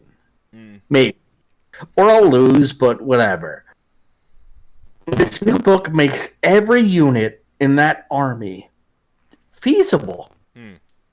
Up, up until this book, I never ran a gun hauler. Hmm. Never. They were useless for the points allotment. Completely bullshit. This game, once it's been integrated into the new book, I run two to three gun haulers every game. Every single game. And I think the other part of it is is is the it lost some. It lost. It's weird because I feel like there's a dichotomy of it lost some casual appeal in that it's mm-hmm. a higher skill. I think it's a higher skill floor now. Like Yeah. you, you, It's a harder army to play. It's a harder you know army to play. I'm sorry. I look at it this way: if you're not a, a dwarf player at heart, you don't deserve KO. shots fired. Um, but no, like that's the thing is like I feel like it lost some casual appeal in that it got like a higher skill floor. Um, but then it also gained casual appeal because woo boats, right? Like, and so, but what that did is you have two points of derision now Mhm. that that would have split the fan base because you now Yeah. have those those two things. I mean, if I'm looking and at a high level tournament, if the- I'm looking at a high level tournament, I'm gonna run three and two, and I'm gonna be happy with that because this isn't an army that's like, oh, Tzeentch, way to go! I get to win everything because I get all the spells. That's not what this game is about. I love this army, Mhm. and if I can go three and two with them, I should be happy. What's on the uh, so so you're talking you're you're a proponent of this as the fat middle army this this Vince Venturella War, uh, Warhammer Weekly concept right? what about people who think there's a toxic element of like it really does just like drop and pop and like wins the game It doesn't. That's the sad part. Um, if you can work your way around deep, re deep striking, basically all you need to know it, it it's little simple tips from the 40k community.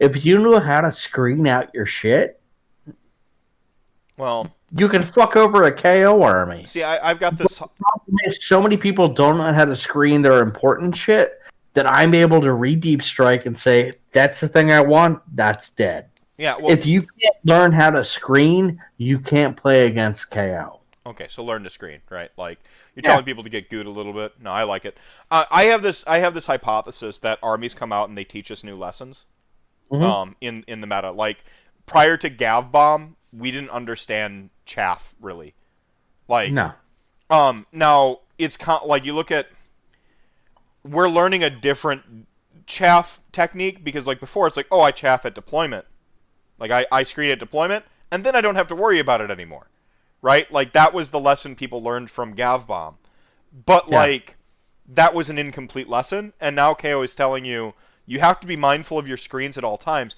And what it's really Yeah. telling is you have to be mindful of screening objectives because if your stuff isn't fighting on objectives, if you're not playing the table, if I it had a, doesn't mean anything. right, It you're, doesn't. you, if you're not playing the objectives, you're not playing the game, Yeah. and that's the biggest important thing Right. I could say about Age Sigmar. and and my so so I feel like the previous edition. I might be a little drunk. I'm sorry. No, you're you're you're slurring and spitting a little bit, but I wouldn't have it any other way on Rantcast.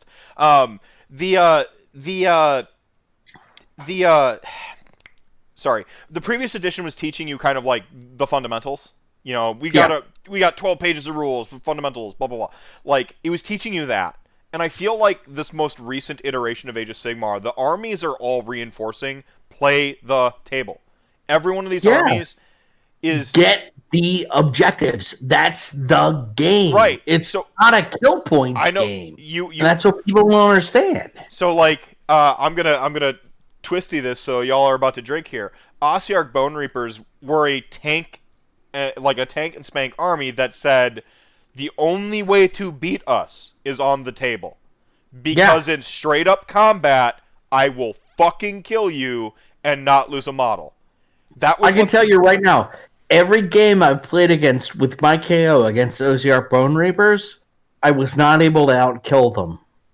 And you're never going to be able to. But have you beat them? The only way I have. the only way you do that, you grab the fucking objectives. And, And, that's so why I think AOS is better than 40k because I think it's sort of objective driven. I. I Driven. like I like that you can lose to the model in Age of Sigmar and still win the game. I love Yeah. that you can get tabled and win the game in Age of Sigmar You can because get wiped. because of like it's the class it's it's it's if the whole thing is mythic fantasy based on myths. How often does the Greek mythic hero complete the heroic objective but die or lose in the end? Right? Con- look at, it's- look it's a at con- the Odyssey. Look at everything Homer has ever wrote. Right.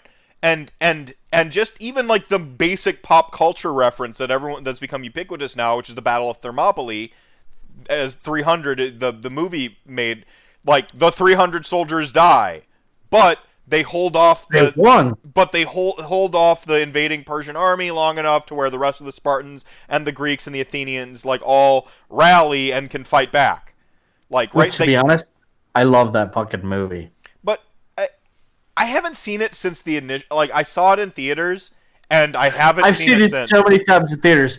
My wife loves it because it's a bunch of uh, greased up, really like fucking stacked dudes, and I love it for the combat. But you know, Yeah. it's what it is. But but the uh, I mean it, it it did some really cool camera stuff early. Like it did with the Ma- it, the Matrix did the same thing, right? The Matrix had some really cool cinematography, and then people ripped it off ad nauseum, and like it lost its magic.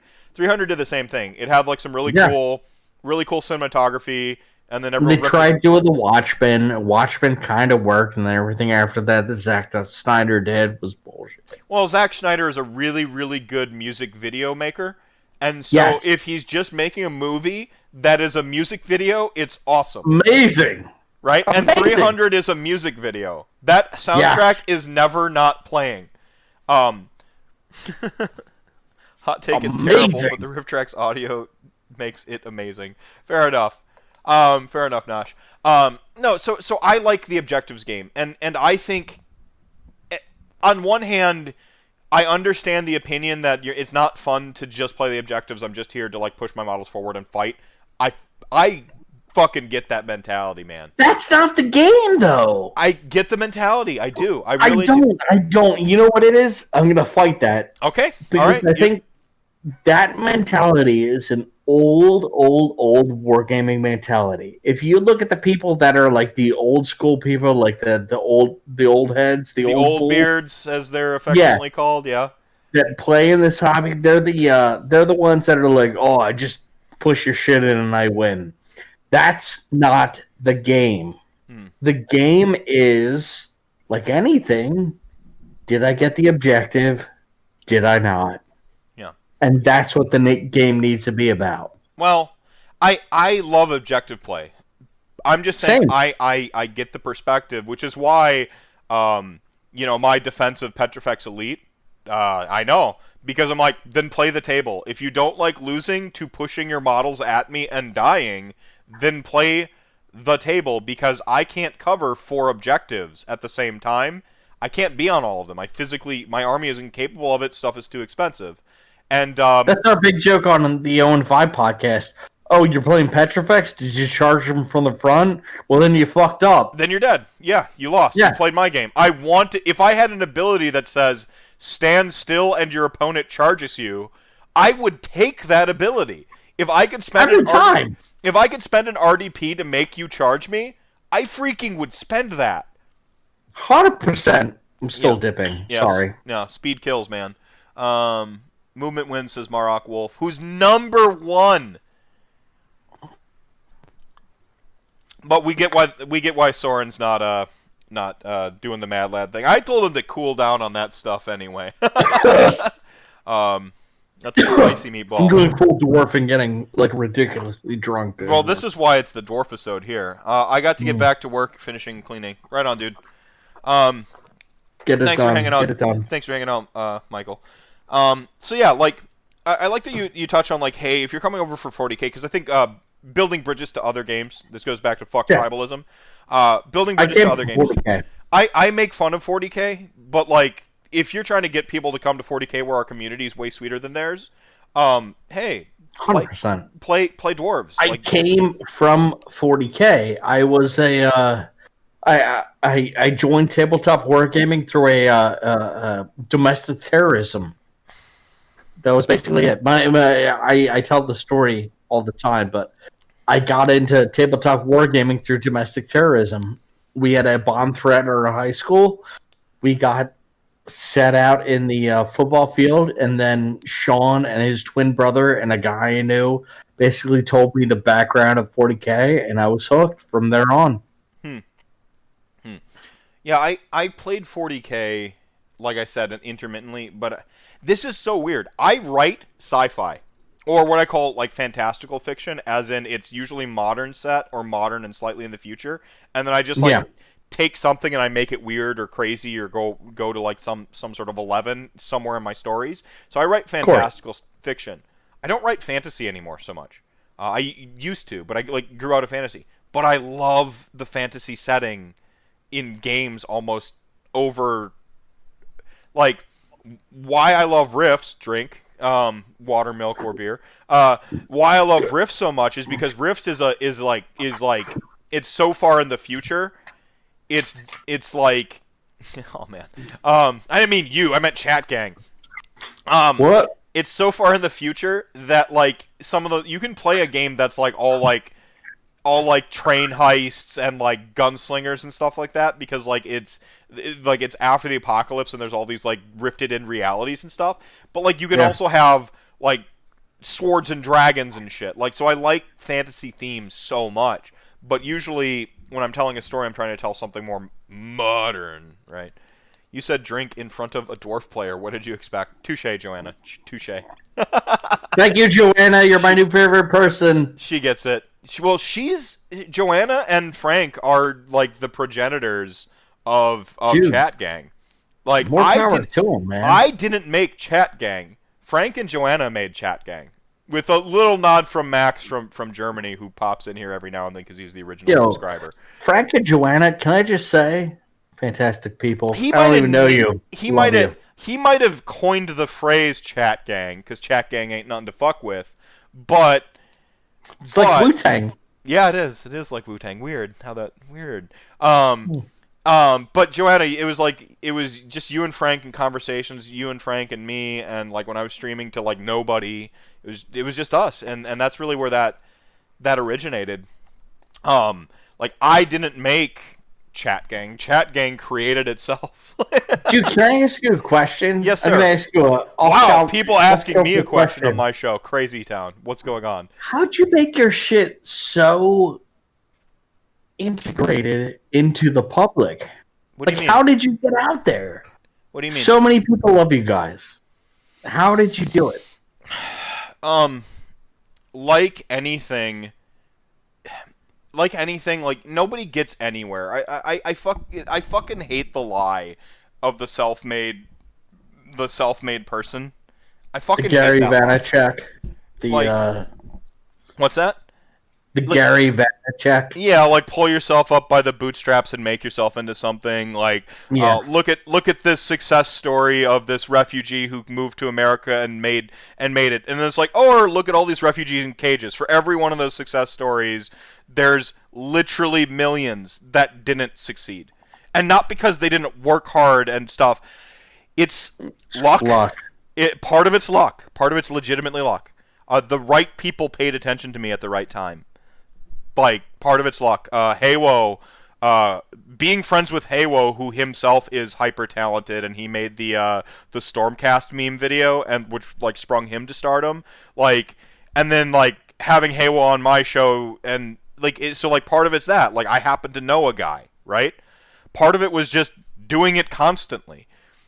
like, like I've got 54 episodes in less than a year because I record more than one episode. You know, um, more than one episode. It's like so, just doing it is part of it. Is like you have to do it. You got to put yourself out there. Yeah, so I gotta ask you. I gotta ask you. but you let me let me finish this real quick. Let me, let me finish this real quick, and then and then that. The the point is that I I'm trying to say is like I had people. I had people. Yeah. I had people to help me get here. I, I had chat gang to talk to when I was just streaming to nobody with no questions from chat with no like I had Joanna and Frank just Joanna and Frank asking me questions all night having a conversation. Yeah, it wasn't the cast of like you know we have 20, 20 to 30 people that rotate through a show ask their questions you know they'll watch the vod later um, but they get their question off so on and so forth like like that wasn't the that wasn't the reality in those first i don't know 20 episodes like but but i had people yeah joanna's like i literally got here from Haywo yeah yeah so like the first 20 to 25 thanks joanna uh, thank, thank. Yeah, the first half was just you bombing on stage. Um, it's there's a Malcolm Gladwell uh, has this quote about if you do anything, you you don't become an expert until you do something for ten thousand hours. When you do something for ten thousand hours, then you then you have then you are an expert. Then you have succeeded. You know what's interesting? You see a lot of parallels between us and the podcasting industry and uh, uh, uh, comedians that are Yes. trying to get well known and well, you got open mics and everything like Oh, yeah. that. Oh yeah, there's. I mean, Jack Jack from Rerolling Ones would be someone fantastic to talk about that exact same subject because he was a he was a comedy grinder. Um, but you know, he Yeah. grind being a comedy grinder and wanting to have a family, it, they like they're just not conducive to each other. Um, So you had another. You had another. I'm going to call you out while you're on here. I'm going to call you out. Will you come on the 0 and 5 podcast with me and Sean and Mike? Of course, man. Of course. 100%. Yeah, yeah. Anytime, dude. I love like uh, this is dumb. I felt like I've talked a lot this episode, but like I don't usually get to. I'm not on the other side of the questions that much. I'm usually the one asking the questions, and so it's a really cool dynamic when I get to like answer questions. Um, Yeah. So so yeah, I'm, I'm down. I'm down for it. I cut you off from a previous question though. Yeah. What was the previous question? Uh, I cut you off when I was. I'm too drunk to understand what's going No. on right now. That's just dwarf. I was the the uh, LB shower listening to you both talk me up. you were in the shower. Uh, I think your fingers were a little bit wet because that communication in the shower. There we go. That makes w- way more sense. Oh, my fingers are always wet. oh no. no, never invite a dwarf on your podcast after hours. Um, oh gods. I'm here, boys. Yeah, That's all you got. Uh, boy, yeah, ladies and gentlemen, uh, there we go. Um, so, um, So can I tell you a story? yeah, Can go I tell you a story? Yeah, yeah. So, so, so, in many circumstances, my name is end up being Cannonball, right? I'm sorry. What? Cannonball Okay, yeah, yeah. on Twitter. The reason behind that is there's a tournament in Ocean City, Maryland. It's run by his name's Scott Wainwright. He runs Shorehammer. He's a writer for Bell of Lost Souls. Awesome guy. Uh, apparently, the first year I went there, I killed an entire bottle of Cannon Blast before the third round of the AOS tournament. I beat him in the third round, and then we had like a, a, a, a like a lore trivia night. I ended up winning that. I don't remember it because I was drunk as shit, and and I was drinking Cannon Blast all night. And so this dude goes, "Hey, you gonna do karaoke?" I'm like, "Yeah, I'm drunk as shit. I don't give a shit." Oh, He goes, "You gonna do the darkness?"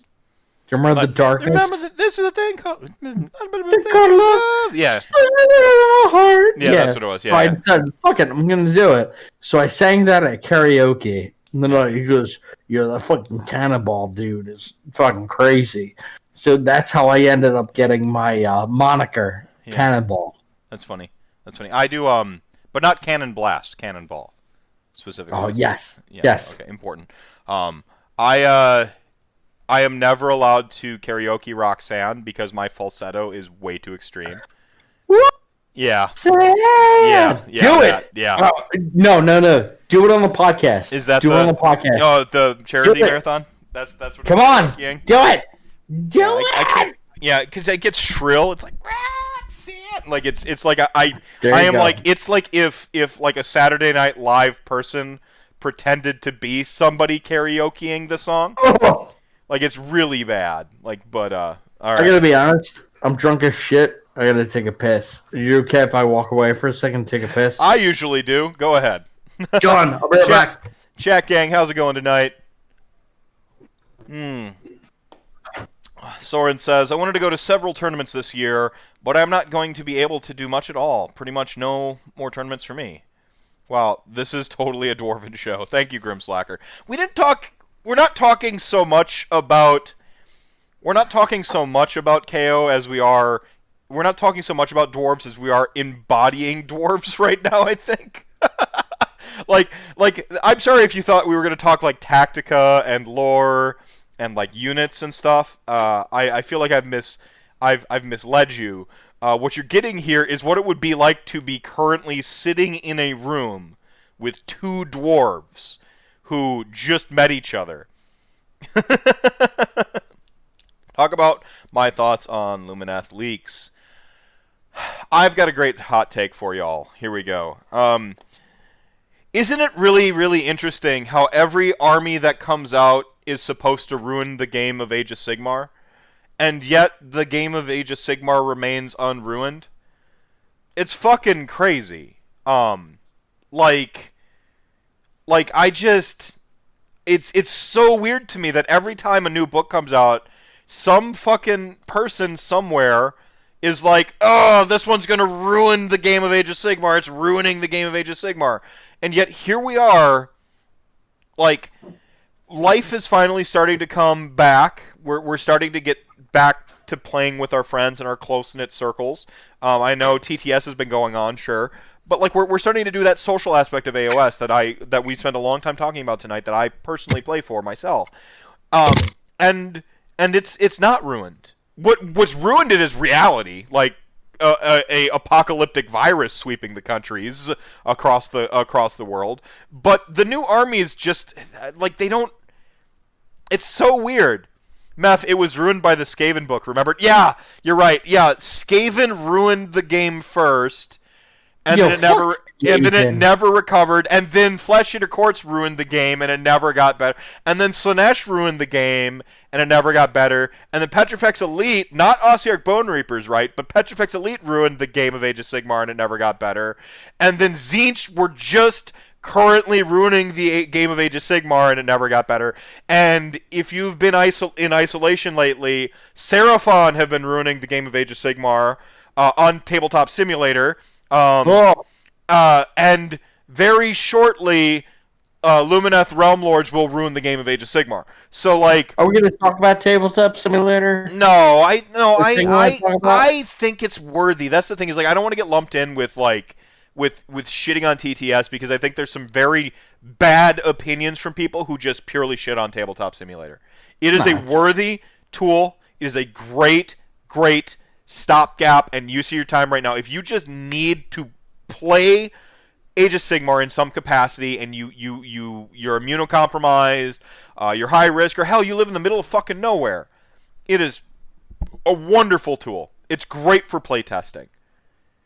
But like as I expressed to you throughout this episode, the social aspect of Age of Sigmar is such a worthy aspect of it that is lost in translation it's like the difference between like online poker and like physical poker. When I'm playing you in physical poker, I'm playing an entirely different game than and I know because I won twenty dollars once at a like at, at at like penny poker. So like get fucked. That would have been like a million dollars if it was a real game of poker. Um no, like I know what I'm talking about. I'm an expert here. But like there's that the social and mental and physical aspect of those games, oh, I'd be down for some strip AOS with you, Frank, any day, buddy. As long as our spouses were okay with it. As long as our, our, our partners were okay with it. Um, but, like, I, I just. It, it, it, it bothers me that every time a new army comes out, it's like this is ruining the game of Age of Sigmar. Now, that's not to say Tzeentch was pushed to shit. It was the most out of bounds army I've seen in a very long time.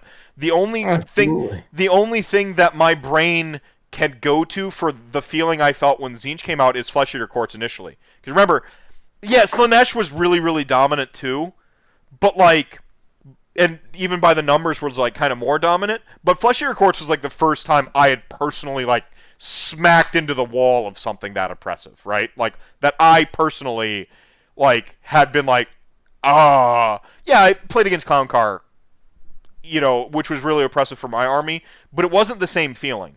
Flesh Eater Courts was that first time of like, um, where I I was in the community. I had a Twitter account and I talked to people online a lot and, and on TGA a lot more than I, I played games. Uh, like I was just starting to go to tournaments and then boom, this this Flesh Eater Courts thing. Like, it's that right there was the first time I remember that, and and Tzeentch was the next time I've experienced that. But like things don't stay out of bounds forever, and sometimes something that you perceive as like busted or broken when you're just reading it on paper, like ends up not being that bad. Like it, like like sometimes they're just not the doom and gloom doom saying thing just doesn't track. Sometimes it's something benign you didn't expect. Remember when I'm gonna have to go ahead and mute him. I'm sorry, everybody. Um, doggo must need to go out or something.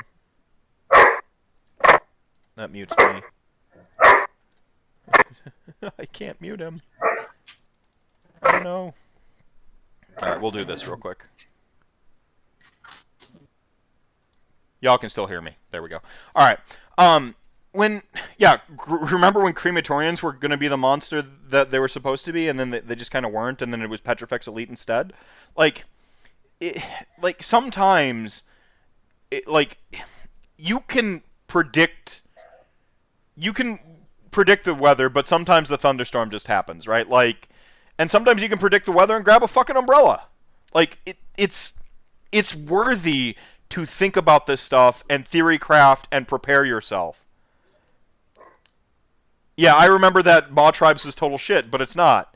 Yeah, in fact, like, uh, yeah, it's actually a ton of fun, and and um, driving monster trucks is the way to play it right now. So even though Haywo was like upset at all the missed opportunities in the book, and he's somebody whose opinion I defer to on Mawtribes, just like I'll defer to, I'm an expert of my death armies. Like I'm like I consider myself an expert. I play them a lot.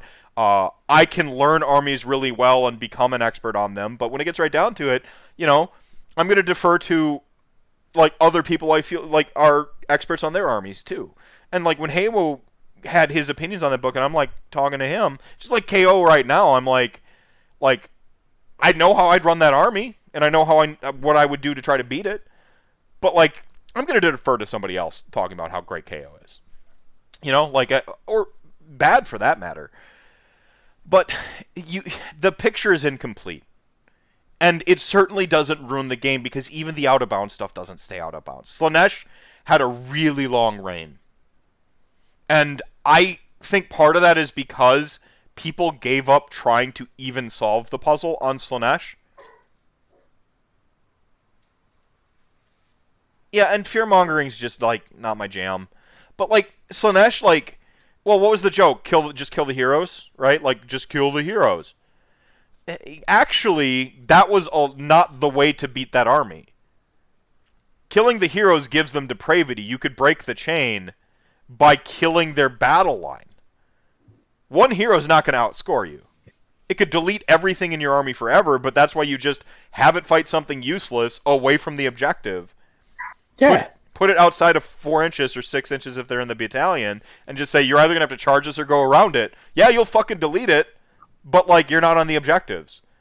And like everyone's telling you shoot the heroes, and you're like you're just feeding that chain of depravity. So I think people gave up on solving the Slaanesh problem and just like waited for GW to solve it. Which again, GW's got to fix some of their fucking shit. But like waiting for them to fix it and just giving up in the meantime is no way to approach a game that you're supposed to play and have fun. And No, there's the hottest all. take I have for y'all. Welcome back, buddy. Yeah. hey, bud. Um. mm. But yeah, my hot take on LRL began uh, in there somewhere. Uh, I don't think uh, I don't think LRL is going to. Uh, uh, They're not gonna change They're the not going to ruin the game. No, I change the meta is is true. Like every new army has the potential to change the meta. Okay. Yeah. They're like especially a 100% brand new army. I think the likelihood of a 100 IDK changed the meta. Yeah. You know, Sacrosanct Chamber changed the meta, even if we don't like remember it. But because like ultimately Stormcast Eternal's book is viewed as bad and everything now, but Sacrosanct brand new armies have a tendency to change the meta.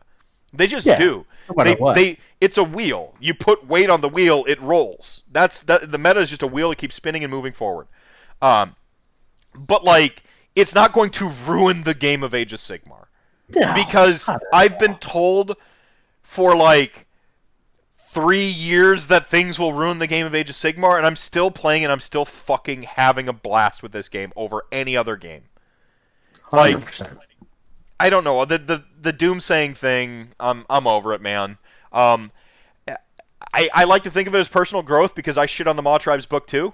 I'm like this game Yeah. is a travesty, or this book is a travesty. It's a tragedy. It's a total blah. Like Sil- Sylvaneth players, I feel really bad for right now because I wish they got a better book. And then I've got Sylvaneth players out there. What are you talking about, man? I love my army. And I'm like, Yeah. okay, I guess you don't need my pity. Um, I mean, I, I still think they could use a third book. Let's go. But maybe I don't know. Just rewrite Alarielle and uh, change some points. I guess could do it, and rewrite trees. Rewrite trees. They get one tree and they turn the rest of the terrain into trees. Done. Um, remember Grimghast Reapers? Pepperidge Farm remembers. I remember them. Yeah. Yeah, they'll put everything in their pants. Yeah. The meta Yeah. has been a change in it keeps it fresh. Well, like in the in the words of Bob Dylan, the times they are a change, right? Like it, it- All the time. yeah. Sorry. Every book. Can Hallowheart out magic LRL? Uh in terms of sheer volume of spells, yes.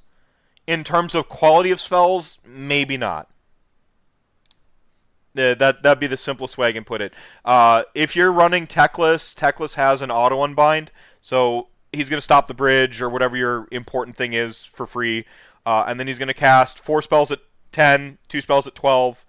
Um, and keeping in mind, Hallowheart doesn't get their bonus to unbind, so you're not stopping anything uh, Teclis wants to do. And then everyone in the tech everyone in the army is casting spells as well, in addition to Teclis, and Teclis has a bubble to give plus one on relatively low cast spells. And again, Hallowheart doesn't really have bonuses to unbind. So like Outcast, I would say no. Just in a in a sheer like like chess game of quality spells and pushing them around. But Hallowheart still has a volume of a volume of magic it can lay down. And so Yeah. I to kind of rethink how we you're never going to get your bridge off by the way. Uh like it's just not going to happen. Um but uh but like you you're going to like you're going to get down like your flamethrower and you're going to get down your um you know your flamethrower and your Balewind Vortex. You're going to do all your other tricks pretty reliably. Um, you can spike into a plus three to unbind on LRL rather reliably. Um, but so like it, it can they can it's it's a advantage LRL, but like you're going to get some spells off. So you just Nagash is the same way though. I'm in the same same boat as you. Uh, none of none of the uh, the LRL players like troop spells are going to go off with my Nagash on the table. Uh, you won't be getting your your empower your sunblades. Sorry, not happening. You're not going to be exploding on fives around Nagash. Um, but I'm never going to get spell portal, hand of dust, or my uh, bone tithe shrieker off, depending on how smart the player is. So, so my opponent's just going to stop my. Honestly, they should stop my bone tithe shrieker. They'll just auto unbind it. So I'm never to get that off, and then I'm just to like throw eight other spells on the table. Um, so like it's. I I kind of made a tweet about this. I actually really really like the point counterpoint of like so, like the the spell doms that are coming into the game. Um, like so like you have essentially the the volume of spells versus quality of spells conundrum. And so like LRL is a quality battlefield tactician sitting back going these are the four spells I need, right? And just like doing that. And everybody else who's like a, a, a great spellcasting army is just like just throwing eh, like their haymakers and trying to get them to connect. And I like that. Oh yeah, like spell bottle it looks even better now, doesn't it? Oh yeah. Yeah. Um uh, the the the uh the uh the demon fire rift drake uh, what is it drake fire demon rift or whatever like that looks even even sexier now in a spell bottle doesn't it against an army that is just all wizards whoo that's gonna be a spicy meatball i can't wait for it Um, Dark Fire Demon Rift. Thank you so much, Soren. Yeah. Yeah, so I'm I'm for that.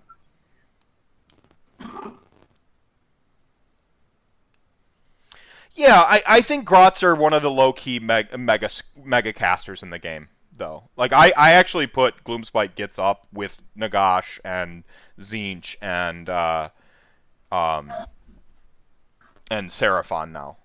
Um, I think Kroak is actually less desirable now that LRL's about to show up and just tell and just tell Kroak no to the linchpin combo. But yeah. I, I, I like the uh, I like the uh, I don't know like endless spell spam, uh, like uh, dropping the uh, dropping the uh, the you can't cast good spell on your best caster, right? Like putting that in just like having that thing chasing around Nagash. I had that thing chasing. Uh, I actually played Nathan Prescott from The Honest Wargamer just in a pickup game at Adepticon two years ago. Um, he had that fucker ca- uh, like chasing Nagash the whole game. I couldn't stop it. I couldn't unbind it because at the time, uh, not unbind, but uh, I couldn't unsummon it, dispel it because at the time, yeah, the moon. I couldn't dispel it at the time because Nagash had no bonuses to dispel. No plus three. I just had to out straight outcast it. I never outcast it, so just chased him around all game, putting Nagash down to a, a only a mere plus one to cast, while he had a plus three to cast practically the whole game. It was it was it was nuts. Welcome back, dude. Oh yeah. All right. All Hey, right. man. All right. You you need to embrace the wrath of chat gang. Can you actually see chat? No. Oh yeah. yeah. I can't see chat, unfortunately. You can't see chat, but do you have a great story No. so that I can go use the restroom? Absolutely. Yeah, the moon is useless against Teclis. Um, it is useless against Teclis, but it's not useless against the units that are trying to cast their own steroids. So that's important to know. Teclis is going to do what Teclis wants to do, but everything else is fair game. So shut that. That's what like Khorne Khorne's game plan is: kill Teclis and shut down the rest of the spell casting. Oh yeah. They're getting just as much spell buffs from their units and their like Stone Mage uh, as they are anything else. So Teclis is a massive utility piece. Says I win the spell phase, but like the rest of the stuff has the go juice in the rest of the army. Uh, I'll be right back. Tell a great story. All right. Um. So how are KO going to beat LRL? Have you read some of these? I have. I have. I think honestly, shooting the characters and you're done. That's it. dude, That's the secret. You're supposed to like pad for time while I use the restroom now. That's about all I got, man. Okay. Um, what's your what are your top three favorite units in KO? And really explain why. KO. There you go. Uh, and Ironclad, I think, is the the the number one because the amount of shot output that I can do is ridiculous. Uh, beyond that, I think the Endrinmaster to heal the the boat is also one of my top three to make it that much better. And then beyond that, I'm gonna say Arkanaut Company because we're going to be able to set up, grab the objectives, and then when they're within range of the objectives, they're getting plus one to hit. You've got all kinds of great shots all over the place. So, while he's away, I'm going to uh, promote Basement War Gamers, our club. Uh, great club that we all work with. Uh, like I said, 60 plus members that are paid. Beyond that, just look us up on Facebook, basementwargamers.com. And you can talk with any of us at any point in time, and we'll be able to help you out with whatever you're looking for. And that's what's going to be important. So, you know. Also, listen to the uh, 0 and 5 podcast. It's going to help you out a lot. Uh, we're not tactical geniuses by any means, but uh, we're going to make you have a good time while you're playing the game. I think that's going to be the most important thing. So, yeah. Let's stick with this. Let's take a look at what he has here. Oh, Green Bay Packers. Terrible, terrible. We got cheese heads. And what are these two little, like, weird, like, like, like, like, I don't know. They got like headbands, little stuffed animals there. What's this T mean? What's this T mean on the chair? We'll we'll take a look at that later. Hey, bud. All right. Did you keep them? Did you keep Chat Gang super Always. entertained? Yeah. All right. Always. All right. Perfect. Um, those were a That's all I great. for me though. Those were a great top three. Wait, you didn't get through all of them? Oh yeah, we got we got all three. Perfect. Um, real quick, um, real quick. Uh, Grim Slacker says every KO battle report I've watched lately has them getting smoked. Uh, they're not right, watching the right uh, battle reports. Then Which battle I'll report have to should, start- should battle yeah reports with what I'm looking into. Unfortunately, there's not a lot of good KO battle reports on. I know uh, uh, for our club, we're gonna start doing battle reports as well, and I will uh, be involved in what's important for a KO battle report and how to win. So yeah this this chair by the way, uh, real quick, chat gang, y'all did this. Thank you. Uh, some of you remember the busted ass chair I replaced. Uh, that was three years of like chat gang donations to get this thing. I, I wasn't allowed to spend any of my family's money that went towards bills and my kids and stuff like that on just a stupid chair, right? Like, so it had to come 100% from from this. So thank y'all, chat gang, you got me here. Um, and my back, thanks you so much. you don't think it mean, means a difference, but like it really, like I ha- how like if you watch like those those last few episodes on my old chair before I just used a generic office chair left in this house we bought, I was like constantly shifting and like just always readjusting. This was like you watch here, I've just been like, oh yeah, pretty chill. Um, it's a nice chair. Yeah. Yo, how's the new crib? Uh, it's uh, not bad. You can see the big throw throw burritos right here next to me. That was from a mega throw throw burrito game we played uh, on the uh, weekend. Uh, there's issues, but it's nice to own our place. I, it's not something I ever thought was in the cards for me. Um, never thought I'd own a house. Never, ever. a fucking orphan from North Carolina whose like mom abandoned her kids and stuff. Yeah, I didn't think uh, home ownership was was gonna be my thing, but. You're an American story. Mm. And I didn't get here by myself. I had a lot of help um, to get here. Caught a bunch of breaks. Um, so on this battle report thing, we'll kind of start wrapping up here. Um, what is it that you think is holding back those KO players from winning in those in those bat reps without knowing the specifics? Like, what are maybe some like core units that like people should just be playing? Like, what is like what is the the piece of the puzzle? Like, I'm sure people are watching this episode not to just hear me prattle on about a, everything about KO. So, what are the what is the KO quintessential advice? Tar- learn learn man. learn target priority, shoot the characters. It can't just be that. target priorities and bring some gun haulers into there, man. You know, I think too many are stuck in the old KO battle frame of bring as many skyhooks as possible and hope for the best. And now it's bring some ships, see what happens. Right. Bring some ships, see what happens. I like that. It's new meta. And and I need to. We, we mentioned Arkanaut Company before, and I just want to like kind of stick this point because I didn't get to bring it up before. Arkanaut Yeah. Company are probably at one of the best keep back units in the game. Hundred percent. Like they're Hundred percent. they're excellent keep back units on like back on the home objectives and stuff or like on that flank objective that you know when you deploy where like combat you know you always end up with these like lopsided deployments of like you versus the opponent you put them on the soft Yeah. side perfect they're perfect right Oh, there yeah. I envy KO players as a Bone Reaper player because I don't have anything in my army that resembles a, a keep back unit. And Oh, so, yeah, it's a good mobility. Yeah, I, I have to go on the march too because I'm so slow. If I don't get in the game early, I'm not going to be in the game late. So, Oh yeah. but all right, man. Um, last soapbox moments. Anything? Uh, anything you want to get off your chest? Any any final rants? Nah, nah. I think I did about it. All I need. All you need. Anything you want to put on blast? Obviously, check out 0 5 podcast. Check out the UNFI podcast. If you're interested, check out Basement Wargamers on Facebook. We're always open to helping out new people. So from there, you know, it is a message. All right, cool. And I'm uh, I'm gonna I'm gonna I'm gonna do a real quick Mephisto after hours for the, those of you still hanging out in chat. But this will do it for Rantcast uh, 54 here. The uh, Dwarfisode is probably going to need a new title when it goes into a VOD format. But I'll uh, uh, I'm going to go ahead and uh, take the stream down for half a second, uh, help him head to uh, head out, and then I'll I'll be back with a. I'll, I'll be back to answer some of your LRL questions because uh, I think I got a pretty good read on them uh, at this point. I've, I've finally read some translations and saw some some screen caps and stuff like that to to start good, man. start to formulate an opinion. All right, man. Thank you so much for doing this with me. Thank you so much. Thank you so much.